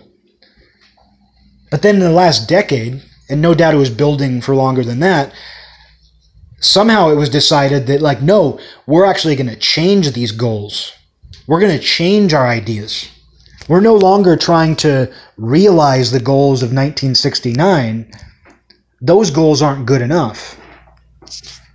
And so, someone like my friend, all of a sudden, she's a moderate. And uh, what's interesting, though, and I think this is one of the more divisive issues, it's clearly one of the most divisive issues, is that in secret, she's really disturbed by the gender trans stuff. Not the fact that it exists, not the fact that some people live that way, at the political momentum behind it, the way it's been framed, what it's done to women's identities. Like she'll secretly confide in me because she, I'm her friend and she knows she can trust me that like that stuff is off-putting and it gives her hesitation. And she told me her mom feels the same way. Like her mom, like once again, kind of secretly admitted to her that she feels the same way. And people who are all for that stuff would say, like, well, that just shows you that even our own allies, even our own allies aren't allies and they're actually transphobic and all this stuff. And it's like, no, it's just that like you're you've asked them to change their understanding of of the world, you and you haven't asked, you've demanded. And even though they don't say anything and they go along with the basics of the program, they're actually really put off and it's really divisive and weird. It's weird, you know, it's that's the only word to use. And uh, that seems to be the big dividing point is that particular issue. Not even race plays as big of a role. Like, because race is very divisive. Like, BLM is very divisive, everything around that. But I don't think it's as divisive because the thing about most liberals I know is even if they weren't gung ho for something like BLM in summer 2020, they're still sympathetic toward it. Like they still see it in the the most positive light because they haven't been exposed to anything else. The trans thing though that's the one where deep down something inside of them says this doesn't feel right. Something about the way this is being pushed something about what is being demanded of the way we think doesn't feel right and I don't know. And it's interesting that people are afraid to say that. People are afraid of that one. Um, I even hesitate, but I don't really give a fuck at this point. Um, but even I kind of hesitate depending on the situation. And like you can see how much this infects your brain. Because like last year, it was about a year ago, I was doing some writing, you know, about uh, old mafia figures from 100 years ago, 150 years ago and talking about like them coming here from Sicily and it crossed my mind not to write this way, but it crossed my mind that somebody could potentially write this way. Where like I'm talking about these men, these mafia members who came from Sicily to the US in like 1905. And it crossed my mind where I was like, "Oh, would I be expected to write this today and say, these mafia members came to the US, and while they were classified as men, we don't know how they actually identified. You know, we don't know, you know, what they actually felt inside. And I was like, that is how people think today. Like, that's kind of a caricature of it. But I was like, if somebody was writing about that, they might be inclined to do that. Oh, these men came to the US in 1905, but we don't know how they actually felt inside. You know, so it's like even just writing about men the fact that I it even crossed my mind that there would be any alternative way to view that shows you how deeply this infects people.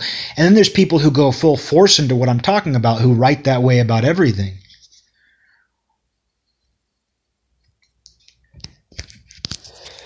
And it's interesting because you can really tell a lot about people from the words they use. You know, I, have been talking on this show since the beginning, since the start of every Knights of School night or night school. I've been talking about, you know, our uh, culture of disclaimer and apology. How apologizing is a currency and how we are compelled to give disclaimers. Like you you have to say like I love women. But did you see what women are doing? It's like you if you're going to criticize something or or not even criticize but just simply think and speak critically about it, you feel like you have to express some sort of admiration for that thing to balance it out or to signal that you don't hate it. Like, I love women. This is a disclaimer right now. I love women. Don't take anything I say about women too seriously because I love women. I do. I love women. As people, as friends. I'm also attracted to women, but it's like some of my favorite people throughout my entire life have been women. Isn't this a great disclaimer, by the way?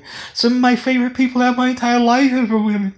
You know, but really, like, and that's and that's what I'm saying right now is actually the trouble of this disclaimer world that we live in, because like you can't even just say something true without it sounding like a disclaimer. And you know, usually you care about the things that you have opinions on.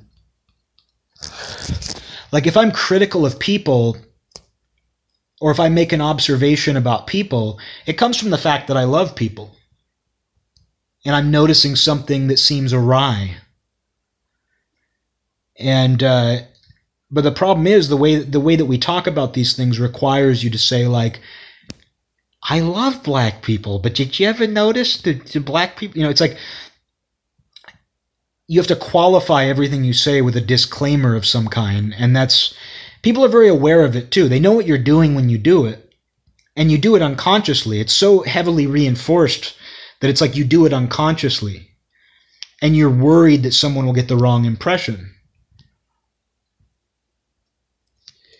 And then apologies play a big role in that. Like you give disclaimers in this culture so that you don't have to apologize after the fact that's the idea behind it. Oh, if I say this now, I won't have to apologize later.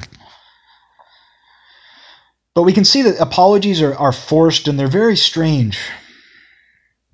You know, because we have platforms for these things, like you see it with politicians, like I've never completely understood it why when a politician cheats on his wife, how he does a press conference where he like admits to it and apologizes. And it's like, I understand that you're a public figure and an elected official and your immoral behavior i guess gives gives people uh people react to that because you're a public official. But it's like ultimately you cheating is between you and your wife. So why do a press conference? But you can see where that's sort of how everybody operates now. You see it with public figures where if they're involved in some controversy, something compels them to apologize. And simply apologizing shows who you're subservient to. If somebody apologizes for doing something offensive, it tells you who their masters are. Oh, I, I made a, an off color joke. I'm so sorry. You know, I just hadn't thought about it and I'm, I'm learning you know, we all make mistakes and I'm learning and I, I realize the error of my ways. Some people reached out to me and they told me why what I said was bad and blah, blah, blah. Just that, that simple act of apologizing to nobody in particular, because that's what I'm getting at apologizing to nobody in particular. You know, it's one thing, like you make a joke about Asian drivers or something, and an Asian person says something to you and they're like, hey, you know, kind of hurt my feelings that you stereotype my people as bad drivers. You go, oh, hey, I'm sorry. You know, I thought it was funny in the moment. I actually love Asians. You know, you'd, you'd apologize to that person, be like, oh, you know, I didn't mean to hurt your feelings. Like, even if you don't think that what you said was that bad or that they misinterpreted how you meant it, you still might apologize to somebody on an individual level just to be like, okay, yeah, you know, you took the time to reach out to me directly to let me know you were upset. I'm going to acknowledge that in some way, maybe by apologizing. But what we do is we do these apologies to nobody in particular. In, in particular, and you see it with social media, or where it's like somebody does something, and you can tell where they sit. You can tell like who their friends are. I mean, that's a big indicator. Like if somebody does something relatively mild, but it upsets the liberal masses, and they tuck their tail between their legs and they apologize well, that tells you that their social group is probably heavily liberal. And they want to keep their friends. And it's important for them to have standing in that group. Maybe their career. I mean, I understand the career ones a little more.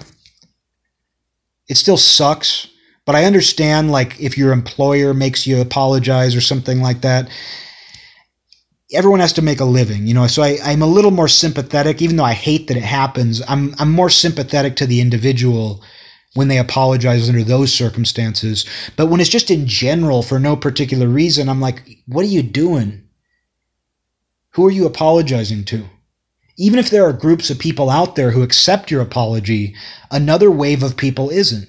Who are you going to appeal to? And then the people who liked you, the people who agree with you, they now don't want to support you because they're like, oh, look, you just gave in. You gave right in. And by giving in, you showed who your masters are. But what got me thinking about that was I saw this video of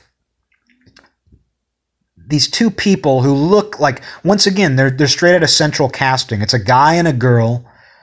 I'm sure at least one of them is non-binary and uh, dyed hair, all the fashion. You can tell exactly what they believe just by looking at them.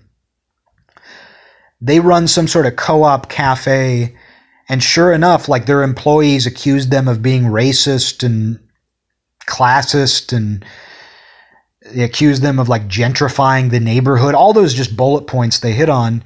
And because these people are part of that cult, they completely tuck their tail between their legs and they apologize. and they released this weird performative apology video where they used all of the buzzwords. I don't even know them. I, I know them when I hear them, but it's all of the buzzwords people use in their apologies about learning and being educated and all of that stuff. And it just sounds like nonsense. But those keywords, because what it is, it's not even about them string, stringing logical sentences together, because these sentences aren't logical, but they're mantras. And these mantras are filled with keywords that when the target audience hears those keywords, they go, oh, they're saying the right thing. Because you can't just apologize. You have to use the right keywords and phrasing. Which is why the saddest thing of all is when someone gives some half assed apology, but they don't do it right, and then nobody's happy. The people who otherwise would have stood by them are kind of embarrassed and like, oh, look at you, you gave in. I don't really want to support someone who gave in. The people who they're apologizing to are like, we don't believe your apology, which is the go to answer. And good, you know, they should feel that way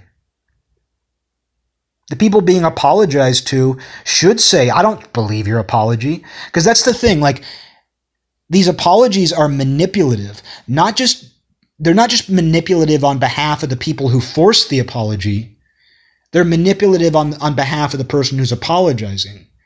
And in many ways, what that manipulation is, is them saying, I just want to survive. I just want to get by. I just want this to be over but it's also signaling. It's also letting them know, like, no, I've I have the same masters you do. And they're trying to save face and save their position. They don't want to lose their status among that group. And so they're doing something manipulative. They're lying.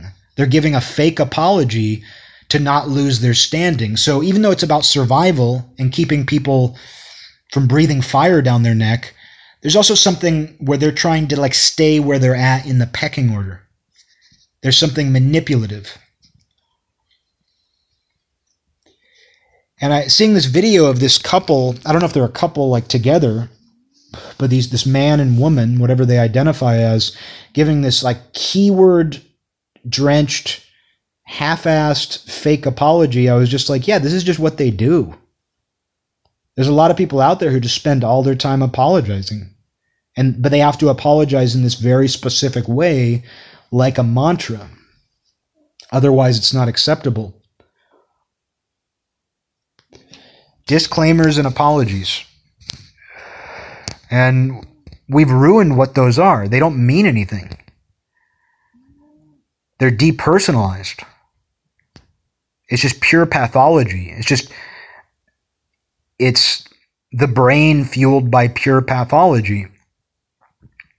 And I can't even feel bad for the people because there, there used to be a part of me that would feel bad for someone when they apologize. Be like, oh man, it sucks they got forced into doing that. But then you start to see the people who don't apologize. And they actually end up better off. They have their pride. And uh, oftentimes people leave them alone they realize, oh, I can't touch that person. I can't get a reaction out of that person. So, unless you have something to personally apologize for, why would you apologize? It's not going to get the result you want. Everybody's going to think less of you, unless it's something that since deserves a sincere apology, which most things don't. Most things don't. Most things don't need an apology you know the things. Like you know the things that you've done that warrant an apology from you. Your intuition tells you, oh, I shouldn't have done that. That hurt this person. I am sorry. You feel sorry. But some people have learned, oh, if I don't apologize, nothing happens. People are mad at me for a second, but the sharks don't smell blood in the water. And so you really have no reason to apologize.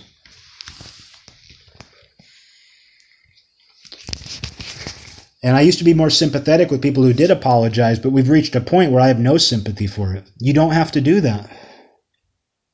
And in fact, you're giving in. You're actually giving the beast more strength. You're giving the machine more power when you do that. So, uh, why do it?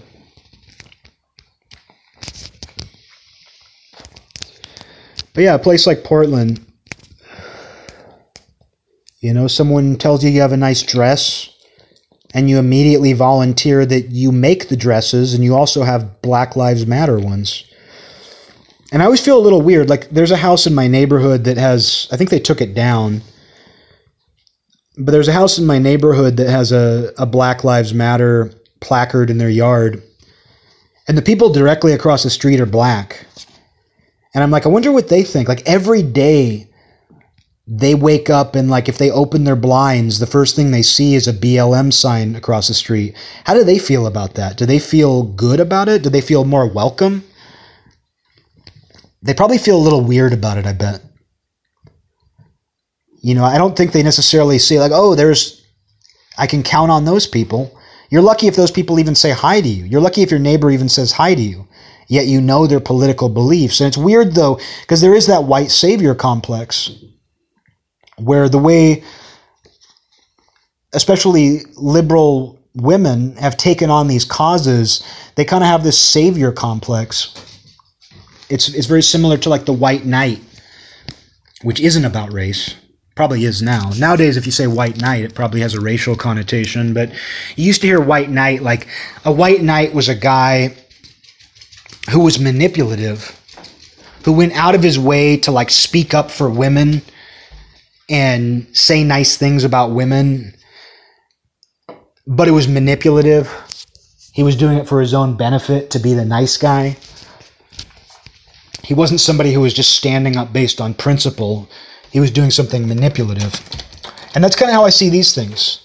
Like this this sort of white savior complex that has taken on an issue like Black Lives Matter is kind of the same thing. Like I don't know what these black people think. Maybe they look out the window every morning and they're like, oh, our neighbor really cares about us. Yo, dude, our neighbor really cares about us. I would just be distracted. I'd be like, fuck. And it's awkward. It's just kind of awkward because you're like, yeah, that is, it's kind of weird. You know, what are you supposed to think about that? Does that mean that if you go over there and you ask to borrow a cup of sugar, they'll give you a pound, they'll give you all the sugar in their house? Like, what does that even mean? How does that even translate? It's all so abstract. But that's one of those funny things to me. It's just like you have that sign in your yard.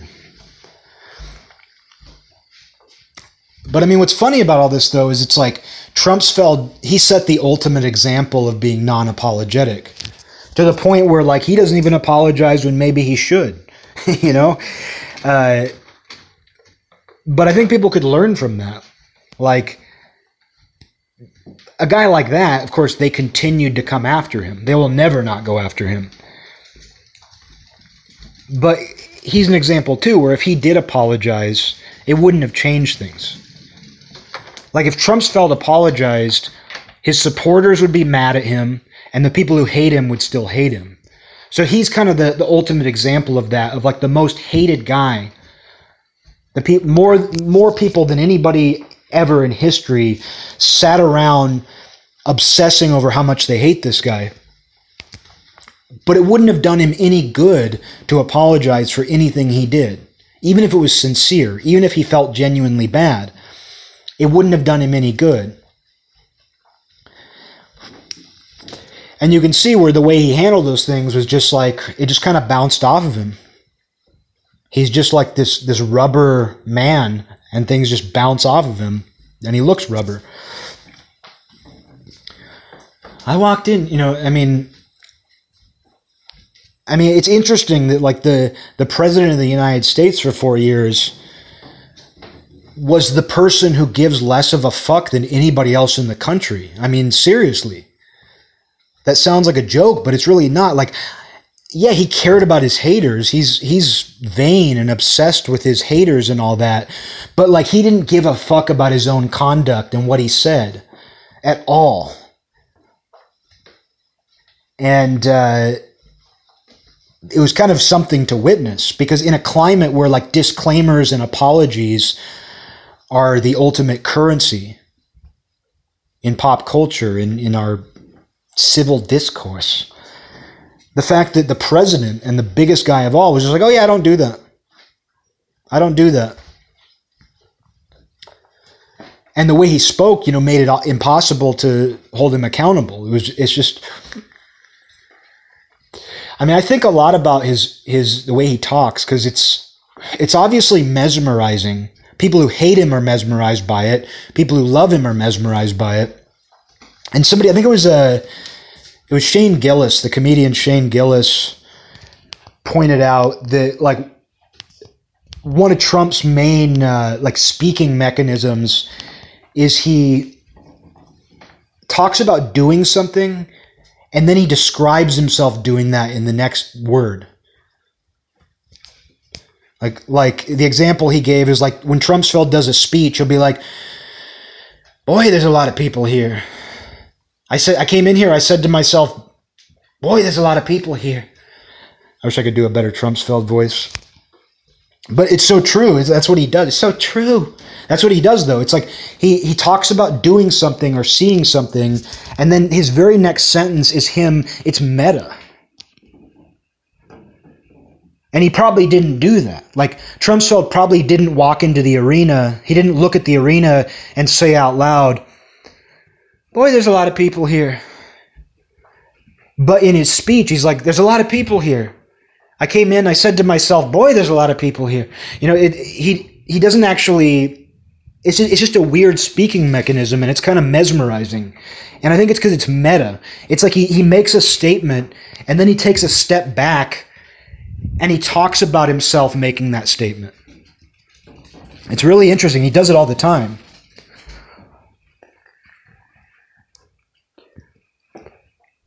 Another thing he, he does is he, he says like I, it's like I've been saying or you know, he'll refer to himself having he refers to everything as if it's been going on infinitely. A funny example of that is this was an amazing event when uh, Kanye, when Kanye, when Kanye, Kanye, Kanye West uh, went to the Oval Office with Jim Brown, the former Browns running back Jim Brown.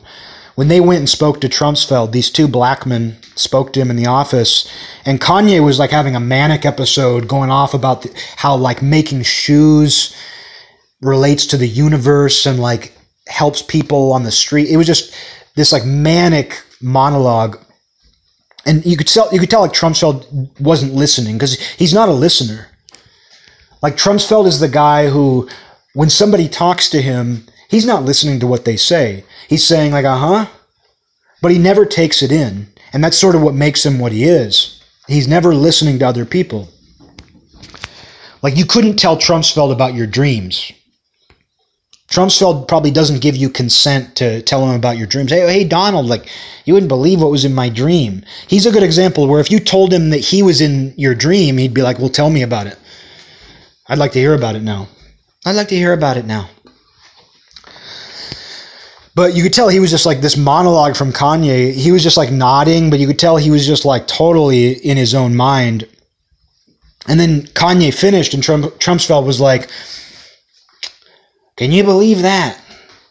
Wow.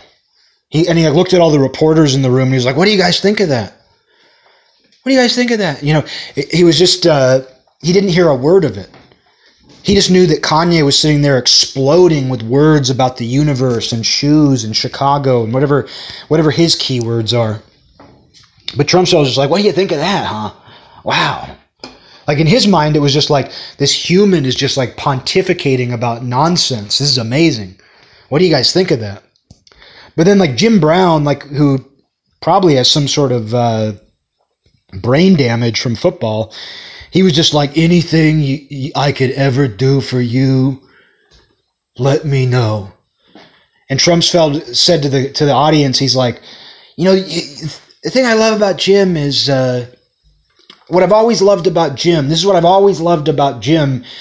He's always been willing to serve. He's always been committed to, to serving, something like that. But what was funny about it, what I noticed is like the way Trump said it was what I've always liked about Jim. This is what I've always liked about Jim. He probably never thought about that before in his life. Like, he probably never thought about how Jim Brown is committed to serving people and is, is willing to give his strength to help people. Like has probably never thought about that, but when he's referring to them, he's like, I've always, like I've always said, Jim's just, he's always ready, ready to serve.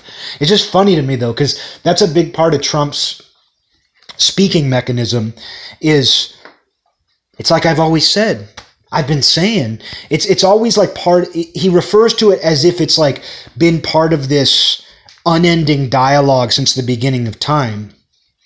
We all do that a little bit though. I I realize that I do that on this show even though it's true, like in my case, but I'll say it's like I said, it's like I, I talked about this before. Like you're communicating that this is not a new thought to you. And that's what Trumpsfeld is doing when he does that. He's communicating like this isn't a brand new thought you're hearing right now. This is what I've been saying. This is what I've been saying forever. I've always said that Jim has been committed to providing service to help this country. I've always thought that. It's like I've been saying. It's like I said before. It's just it's it's an interesting thing that a lot of us do, but he does it to an extreme degree.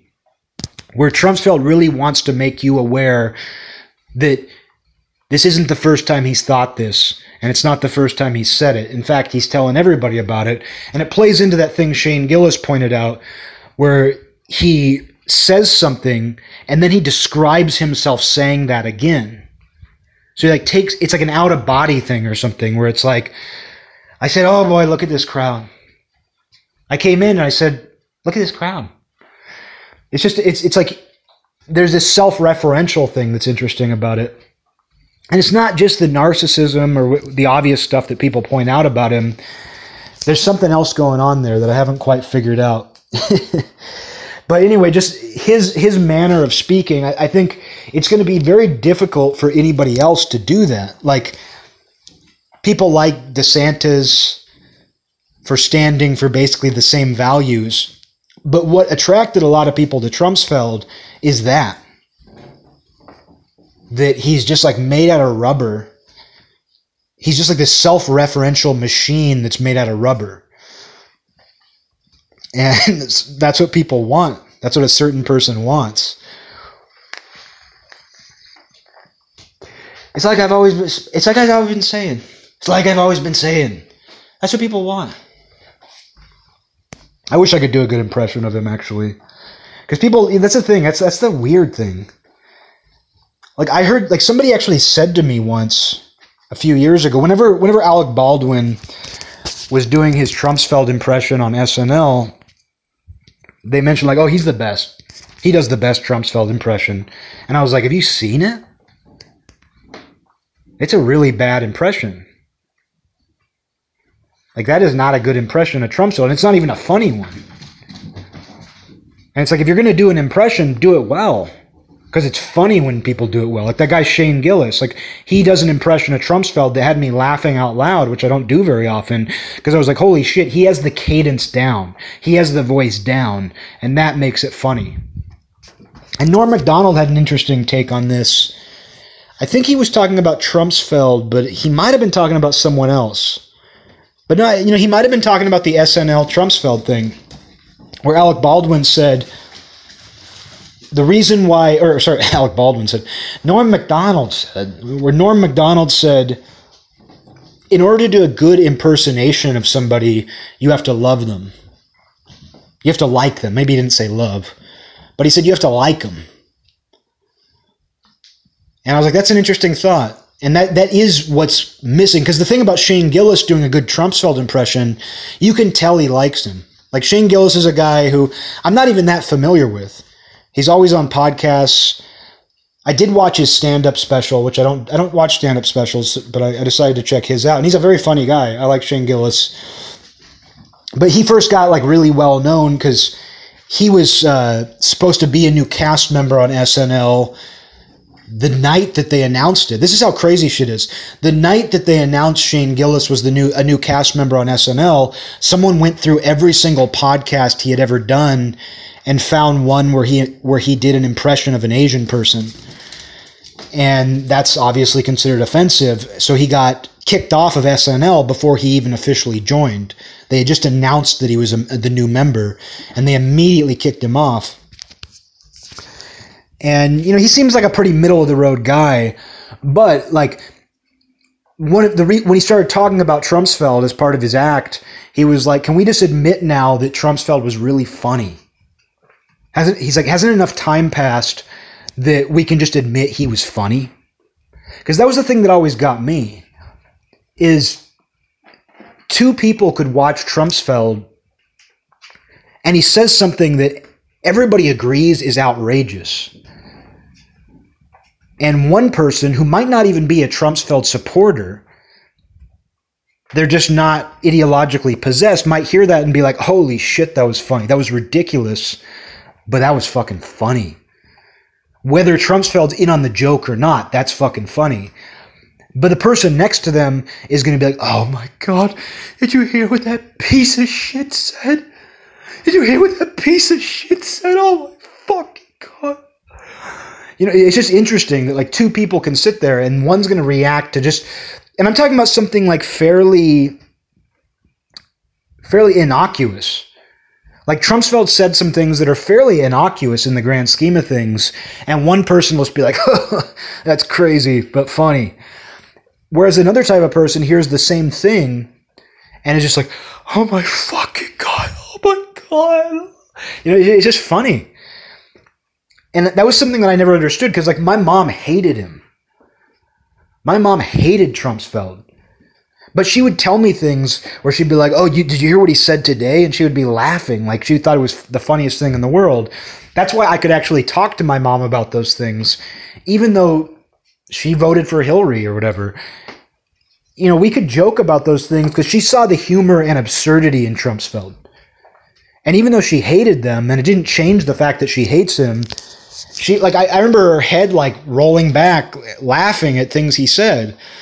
I mean, like I, I don't I don't see how anybody didn't think it was funny when he was talking about they were talking about POWs and they were like, well, you know, he was talking shit about John McCain, and they were like, well, you know, he was a POW. You know, he served this country and was a prisoner of war. And Trump's like, I like the ones who don't get caught. That's fucking funny. That the president would say that, or a politician of any kind, that a public figure, even someone who's not involved in politics, the idea that they would make a crack about a prisoner of war from our military and say, I like the ones who don't get caught. Like, that's fu- to even come up with that, that's fucking crazy. and how do you not laugh at that? Especially, what's funny about that too is because the people who are upset about that are the same people who hate the fucking troops. you know, it's like the same people who are, who are offended by that are a lot of the people who hate the troops and like hate the military and and all that. So it's like that tells you something weird's going on that like the same people who are like, oh, it was it was totally fine that people spit on the troops at Vietnam protests are like, can you believe what Trumpsfeld said? Can you believe that Trumpsfeld said? I like the ones who don't get caught. Like to even think of that. I, the thing is, I I think I try to think about things like. I, you know I think about things that are funny and, and irreverent. That would never even cross my mind to be like, oh yeah, POWs suck. I like the ones who don't get caught. I like the soldiers who don't get caught. Like, like that seems like something that like maybe if you're in the military you'd find that offensive. But then guess what? Like all of these pro-military people who voted Trumps Trumpsfeld like thought it was funny. They didn't change their tune. They were just like, yeah, it's a ridiculous comment. But it's interesting that like everybody should have been able to be like, that's fucking funny because it doesn't hurt our country. It doesn't hurt our country because it's obviously a joke. Like it's not like Donald Trumpsfeld had some hardline lifelong opinion where he thought POWs were lame for getting caught. It was just an off the cuff crack because that's what he does. He talks shit. But that one, I was just like, why can't everybody agree that that's outrageous, ridiculous, absurd, but really funny? And so that's like kind of like Shane Gillis. He was just like, can't people just admit he was really funny? But he and he was saying like Gillis was saying like, I've said that to liberal friends of mine, and they get really mad at me. They're like, how could you find any? They were like, nothing he does is funny. Nothing about him is funny. And it's like, really? Like even if I hate somebody, I can still find their antics funny, and often I do.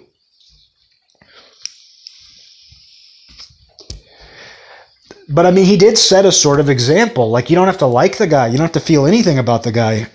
But he set an example of how to deal with more hate directed his way than anybody in history. The difference with him that anybody sane, you know, anybody sane would not do is that he soaks it in and it gives him energy.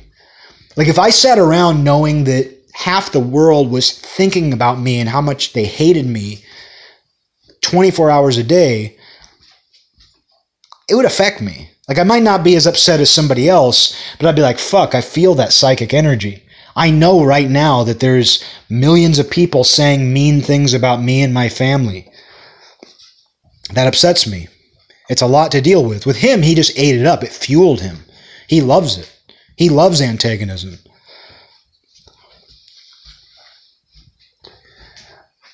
But where somebody could learn from a guy like that, though, is like don't apologize, don't back down.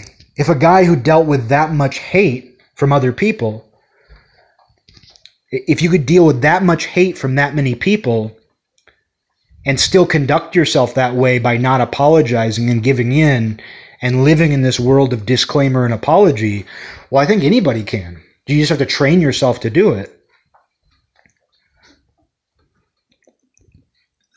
and ask yourself who the fuck is it for? Who is this apology for? Who is the person? Who are the people? Who's the group? And why are you representing them? But uh watching this these cafe owners apologize in their videos. Like this doesn't even sound sincere. It sounds performative. It's just hitting on the right mantra and inserting the right keywords and tucking your tail between your legs, but trying to save yourself in the process. And people don't respect it. Nobody respects it. They smell blood in the water, they see weakness. And it's not about might is right. Like, it's not about just overpowering everybody. It's simply not being affected, not giving into that, not worrying about social consensus because it's manufactured to begin with. You know, that social consensus that you're responding to is fake to begin with. Like, sticking with politics, like, I remember learning this. I remember like becoming vividly aware of how the media works when I was a teenager and Howard Dean was running for president. At that point, I was like, yeah, I'll vote Democrat. Yeah, I'll vote Democrat. You know, that was where my mind was at. I was a teenager. I don't even know. I guess that was the first election I would have voted in. But I was probably like 17 years old when when that election was ramping up. And Howard Dean, he was ex-military, very liberal, I liked what he stood for. You know, I, I liked Howard Dean. Out of all the can, out of all the Democrat candidates in that election, Howard Dean was the only one I liked. And then he did that thing where he gave that campaign rally and he kind of yelled. He got really excited at the end. He's like, "And we're going to Delaware. We're going Washington. And we're we're going here. Woo!" He did kind of like a, a woo, and his voice kind of cracked. It wasn't the best woo you ever heard, but right when that happened, the media started this campaign against him. And it was completely manufactured because nobody sane. No sane citizen would watch that speech and think anything other than, wow, he got riled up. He was at a campaign rally. And guess what happened at a campaign rally? He rallied the crowd and he got hyped. And he shouted. He didn't scream. It wasn't gibberish. It wasn't animalistic. It was just a guy running for president saying, We're going to go to all these cities and we're going to win. And then we're going to go to Washington. Woo! Woo! It's like Ric Flair, basically. The media destroyed him over that. Like, obviously, they'd been looking for something. He wasn't the pre approved candidate. Because the thing about Howard Dean, and I don't even remember all the details of his positions, I know he was very, I think he was very anti war, which I liked but I don't remember all his positions. I know he was into like universal health care. You know, he was a Democrat. But uh, there was nothing controversial about him. He just wasn't the preferred candidate of the system. And so they were waiting for him to do something, and they couldn't find anything. It's almost like what I talk about with bullying and kids being mean to each other. We're like, yeah, if a kid sees that another kid is fat, they're going to point that out and be like, gee, you're fat, dude. Dude, look how fat you are. You know, they're going to point out that that kid's fat. But if that kid's not fat, they're going to find another reason. Oh, he wore a yellow shirt to school today. Dude, let's make fun of him for wearing a yellow shirt. Oh, dude, you thought you'd be really cool today to wear a yellow shirt? Oh, look at you. You, you, you, you think you're a flower? You think you're a dandelion wearing your yellow shirt? Like, kids will attack each other over anything.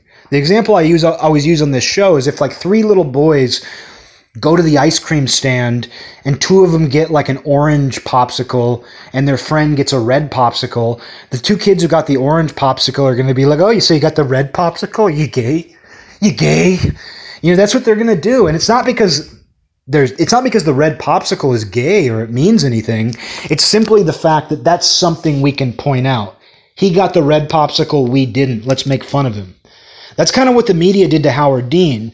Like they couldn't find something obvious. They couldn't find any real dirt on him. So because he like shouted, because he, he, did a little woo, woo, ah, whatever noise he made, because he did that, they just played that on repeat. And then they said he's unfit to be president. Look at him. He doesn't have control over his emotions. He yelled. He yelled on stage when he was trying to rile the crowd up. He yelled something totally relevant to what he was doing, but he yelled.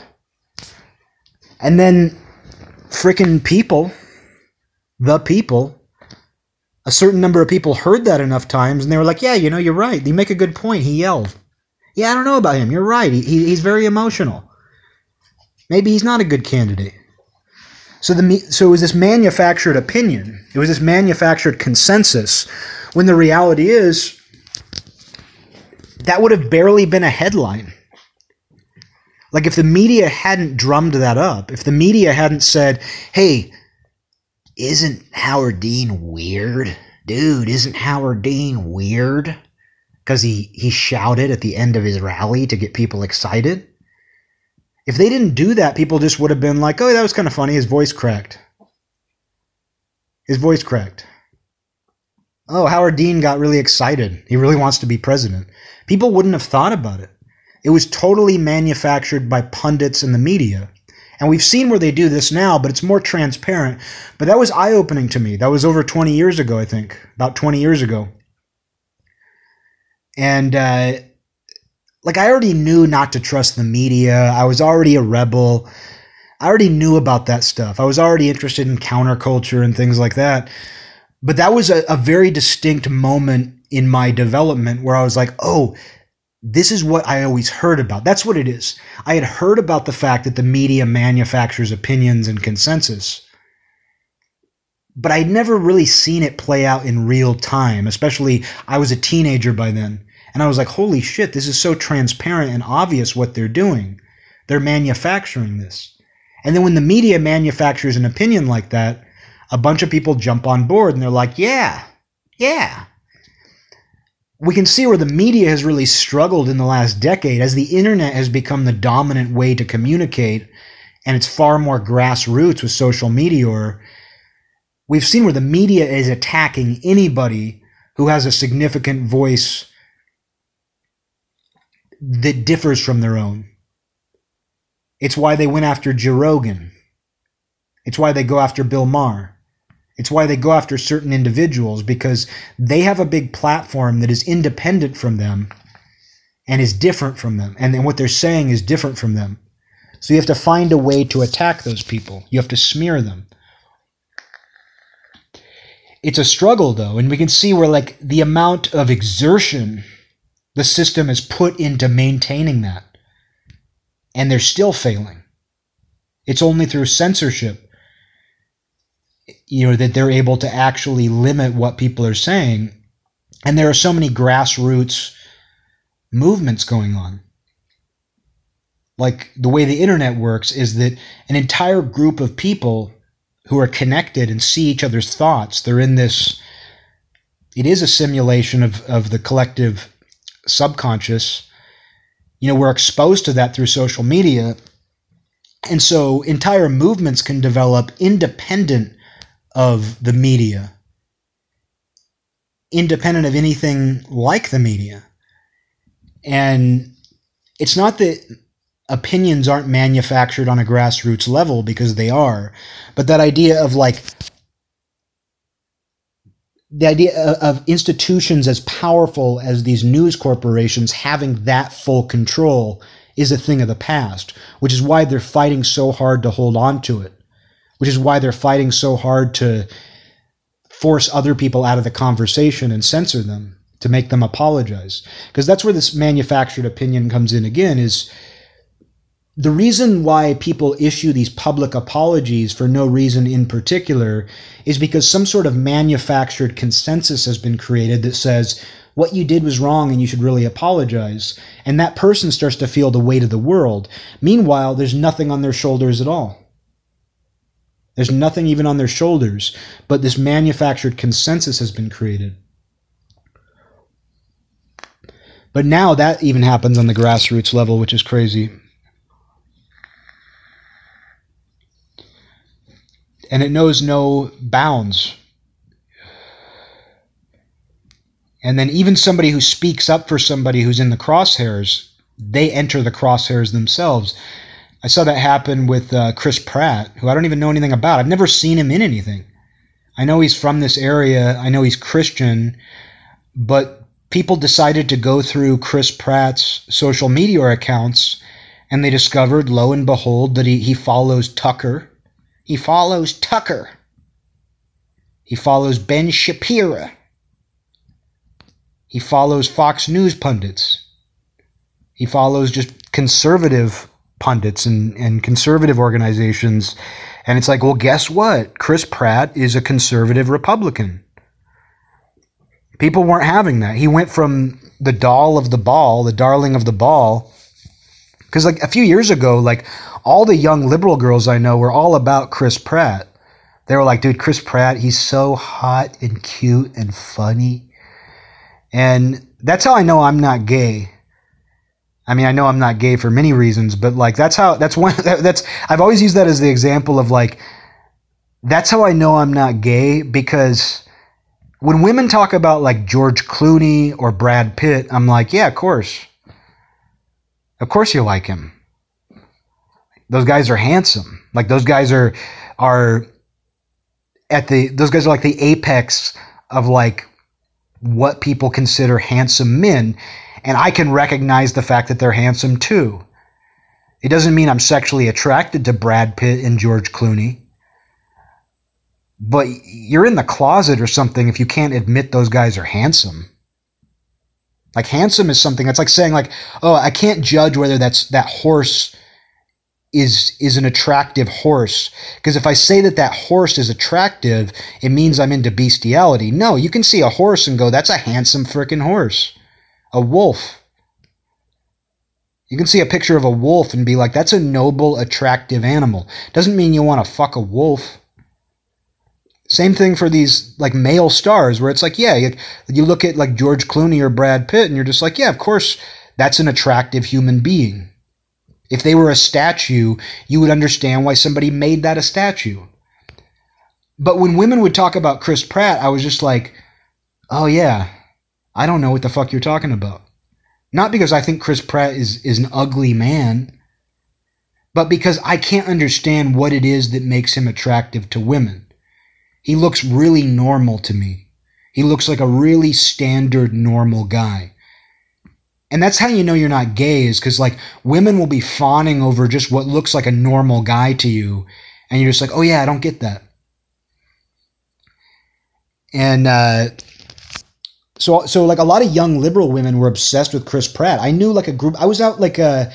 Uh, ran into a group of women I know some years back at a bar, and they were out on like a girls' night out, and so I they they invited me to sit with them because they were my friends, and so I was privy to like some of their girly conversations, young liberal women, and they were talking about like Chris Pratt. They were like, "Oh my god, Chris Pratt's my celebrity crush." I love. Oh my god! Like I think he's in Parks and Rec. Oh my god, Parks and you know, they were talking about that, and I was just like, oh yeah, like I don't I don't understand this, and this must be what women feel when you talk about a woman. You're like, oh dude, she's so hot, and they're like, really? Like, because women can understand why certain women are hot, in the same way men can understand why certain men are handsome, but it's like there are some that like you can only understand if you're attracted to that sex and so that was that was like Chris Pratt, where I was like, oh yeah, there's no way for me to comprehend that. Like, yeah, he's famous and he's not ugly, but I don't see where that guy would be exceptional in any way. But they turn on a dime on him. They find out that he has inconvenient political opinions, and people were just so angry at him. He's probably always been this way. You know, he's a Christian boy. He's probably always had those views, but because we live in this weird age where you can comb through his follower list or his who he follows and find out that he has different political opinions, and people were extremely upset about it. And one of his co-stars, who's also famous, uh, Mark Ruffalo, Mark Ruffalo, defended him, and he's like, and, and Mark Ruffalo from what I understand, is a, a very outspoken lefty guy. He white knights. He says all the right things, but he defended his friend and coworker. He was like, you know, Chris Pratt's always been a great guy to me. He's always been a really reliable, good friend. But the way people responded, like I looked at the comments to that out of curiosity, and people were like, not you. Because that's the weird hive mind thing they say. Not you. This isn't it. Not you. Like as if he's a zombie or something. Oh no. You got bit too? Not you. This isn't it, Mark. They say that a lot. This isn't it. Don't trust anybody who says a new phrase like that. You can't trust them. The surest sign of mind control is when somebody just picks up new slang and phrases and buzzwords and keywords. Because you don't do that normally. I'm a linguistic conservative. I like to make up stupid new words. I like stupid words and I make them up. But when it comes to the actual way I talk, I don't just adopt, I don't trust new phrases. I don't trust new words. They're not firmly established yet. So when you see people who are like, this isn't it, it's like that's a new phrase that got burnt into your brain. I don't trust you. But like they were mad at somebody for defending their friend because friendship doesn't actually matter to these people. Friendship is opportunism and convenience. And Mark Ruffalo, Mark Ruffalo saying, "Hey, Chris Pratt has been an awesome guy to work with, and he's my friend, and he, I, I can always count on him." Being a good friend, being a good citizen, doesn't matter. What matters is he doesn't listen to the right people and he has the wrong opinions. His actual conduct makes no difference. And what's interesting is it makes him unattractive to the women who were fawning over him. Those same women that the same the same woman the same women that I'm talking about who I know who were like, dude, Chris Pratt's my celebrity crush. He's just so hot, dude. He's so funny and hot. And I'm just sitting there like, interesting. Like, it's interesting you chose him. But tons of women felt that way. They turn on a dime and they're like, oh, I'm not attracted to him anymore. And that doesn't happen. The inverse doesn't really happen. You don't really see conservatives change their attraction towards somebody based on their politics. And in fact, they kind of like they like women, for example, who don't agree with them. Like there's conservative guys who go off about how hot AOC is. And it's kind of demeaning, maybe, I guess you could say, if you want to go there. But it's like they're still talking about how attractive she is. But in a kind of hate fuck kind of way. Excuse me, but that's kind of the that's kind of the way they talk. Because it's like, oh yeah, like freaking hate what she stands for, but I I still think she's really hot. Whereas a lot of a lot of like leftists I know, like they'll change what they're sexually attracted to on a dime if that person's politics don't line up. Whereas like I think liberal girls are freaking hot. I think really conservative girls are hot. Like those outspoken right wing chicks. Like I see them being silly and saying silly things. Like that chick who uh, she's something. She's like a senator or a congresswoman, and she's like a millennial. She's young. Like when she wore that dress that said, uh, "Let's go, Brandon." Which is just silly. Silly. I was like, whoa, she looks fucking hot. Like she's probably unbearable to be around. But I was like, she's freaking hot. And and she's not even a type I would normally be attracted to. But it's just like something about it that made me go like, oh, well, she's fucking hot. And like when it was like when Sarah Palin was running for v, VP. Sarah Palin was running for VP. Uh, tons of people I knew who were liberal were like, dude, she's a freaking MILF. She kind of has like an old lady, uh, she has like old lady chin fat. Which I'm, I'm I don't have a problem with chin fat, but like she she has a, she has like her skin hangs weird. That was my only problem with Sarah Palin is the skin on her on her like chin kind of hangs weird. But like tons of people who hated her were like, man, she's freaking hot. And maybe this is just like a man woman difference. Like a man, and it's not just like a guys will fuck anything, dude. guys will fuck, guys will fuck anything. It's not even that. It's just men, I don't think, are as motivated by whether or not somebody agrees with them socially or politically when determining if they're attracted to them.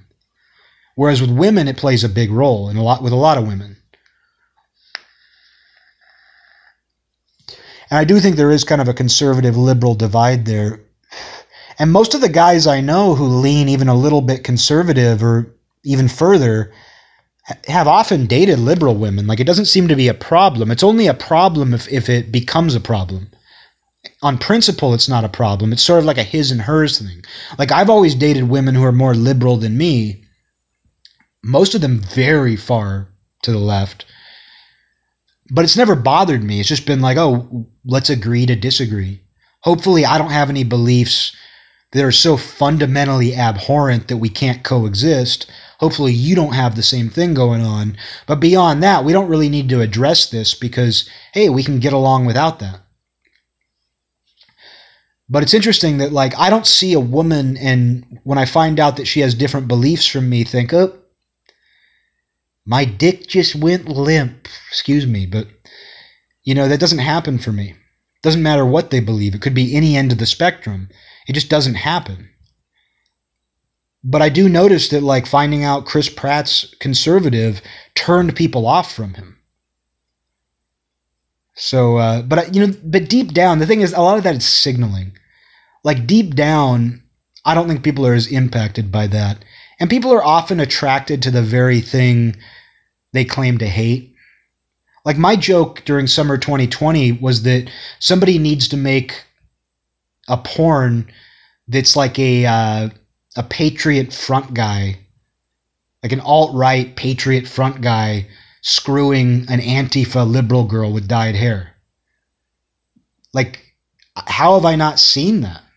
I don't look at a lot of porn, but like, how have I not heard of that porn? Like, it must exist because people say there's a porn of everything. But how come there's not a ton of that?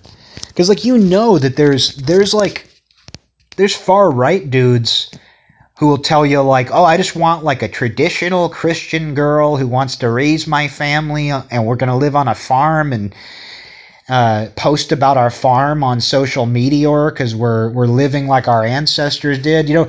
But secretly they're thinking like, man, that girl with the short green hair, man, and in a vice versa, where it's like there's like some hardcore Antifa girl who's like, I'm non-binary, I'm polyamorous, you know, I don't even consider myself a woman, and deep down she's like, oh, that guy with the uh, the Patriot front jacket and the and the Hitler Youth haircut, dude, he's so hot.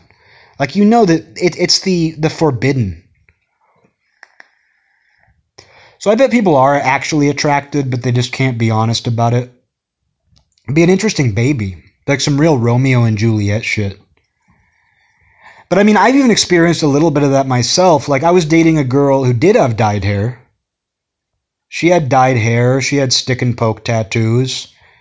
She was as, as far left as you can get. I don't think she deeply cared, but it's like she was in a social group and an environment where she had to but I met some of her friends, like her friends who didn't live around here, who were very politically engaged. And I just showed up in like a just like a button up shirt and shorts and like a ball cap. But none of them looked that way. Like none of her friends looked like me. Like even though I just looked like a generic normal guy, none of her friends looked like that or were like me in that way. I could tell they didn't trust me. Maybe it was in my own head, but I could tell they were kind of nervous around me. Like she like they were they were wondering like is she dating a member of the enemy tribe? Is is uh is she dating a Montague or whatever the family is, Montague and Capulet? Is she dating a Montague? She's a Capulet. You know, that, that sort of mentality is in people. And I could just psychically feel that I was being evaluated. It wasn't mean. I could just tell there was a nervousness where it was like, oh, she's dating a jock.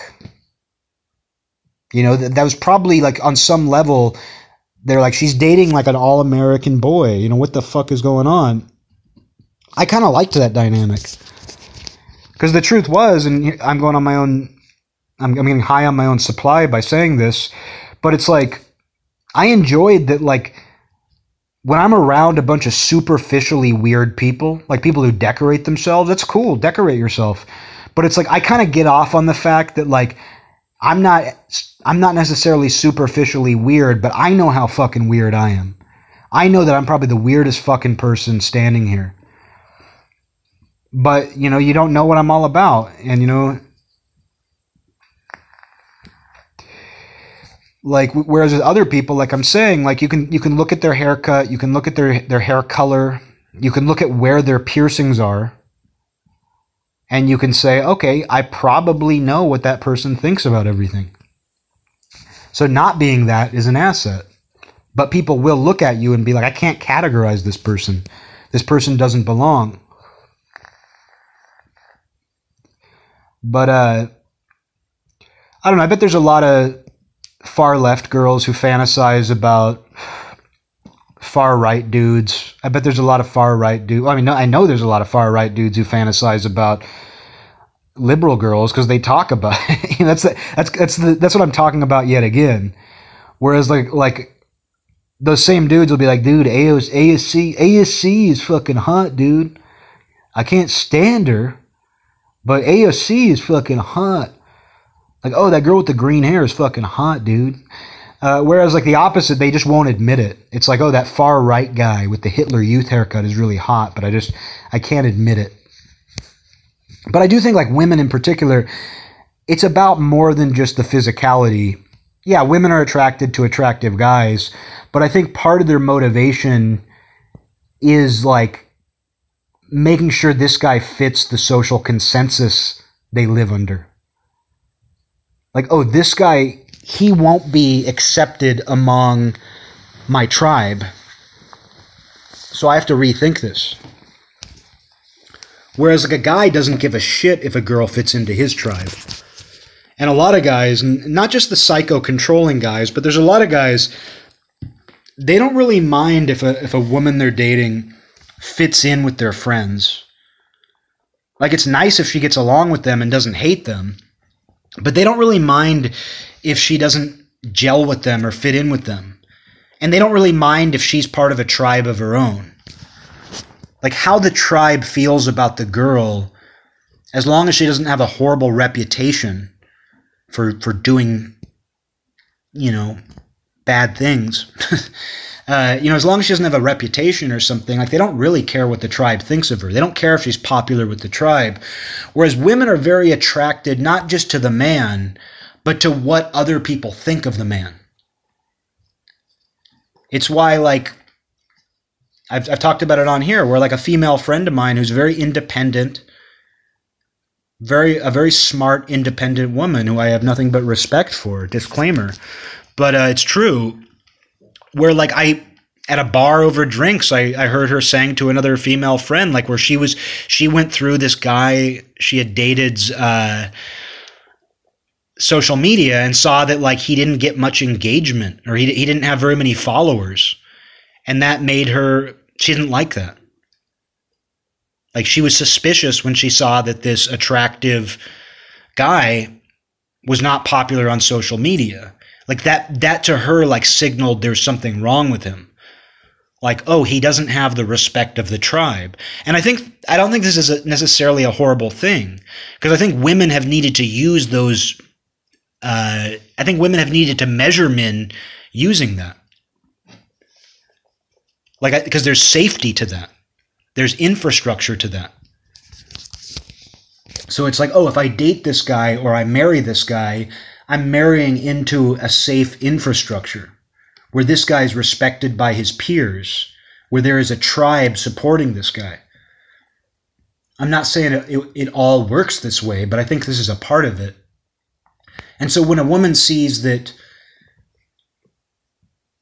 this guy is not necessarily getting the respect of his peers, they don't think, oh, I found a rare gem. Nobody's found this rare gem before. They think, oh, there must be something defective. Social consensus says there must be something wrong with this guy.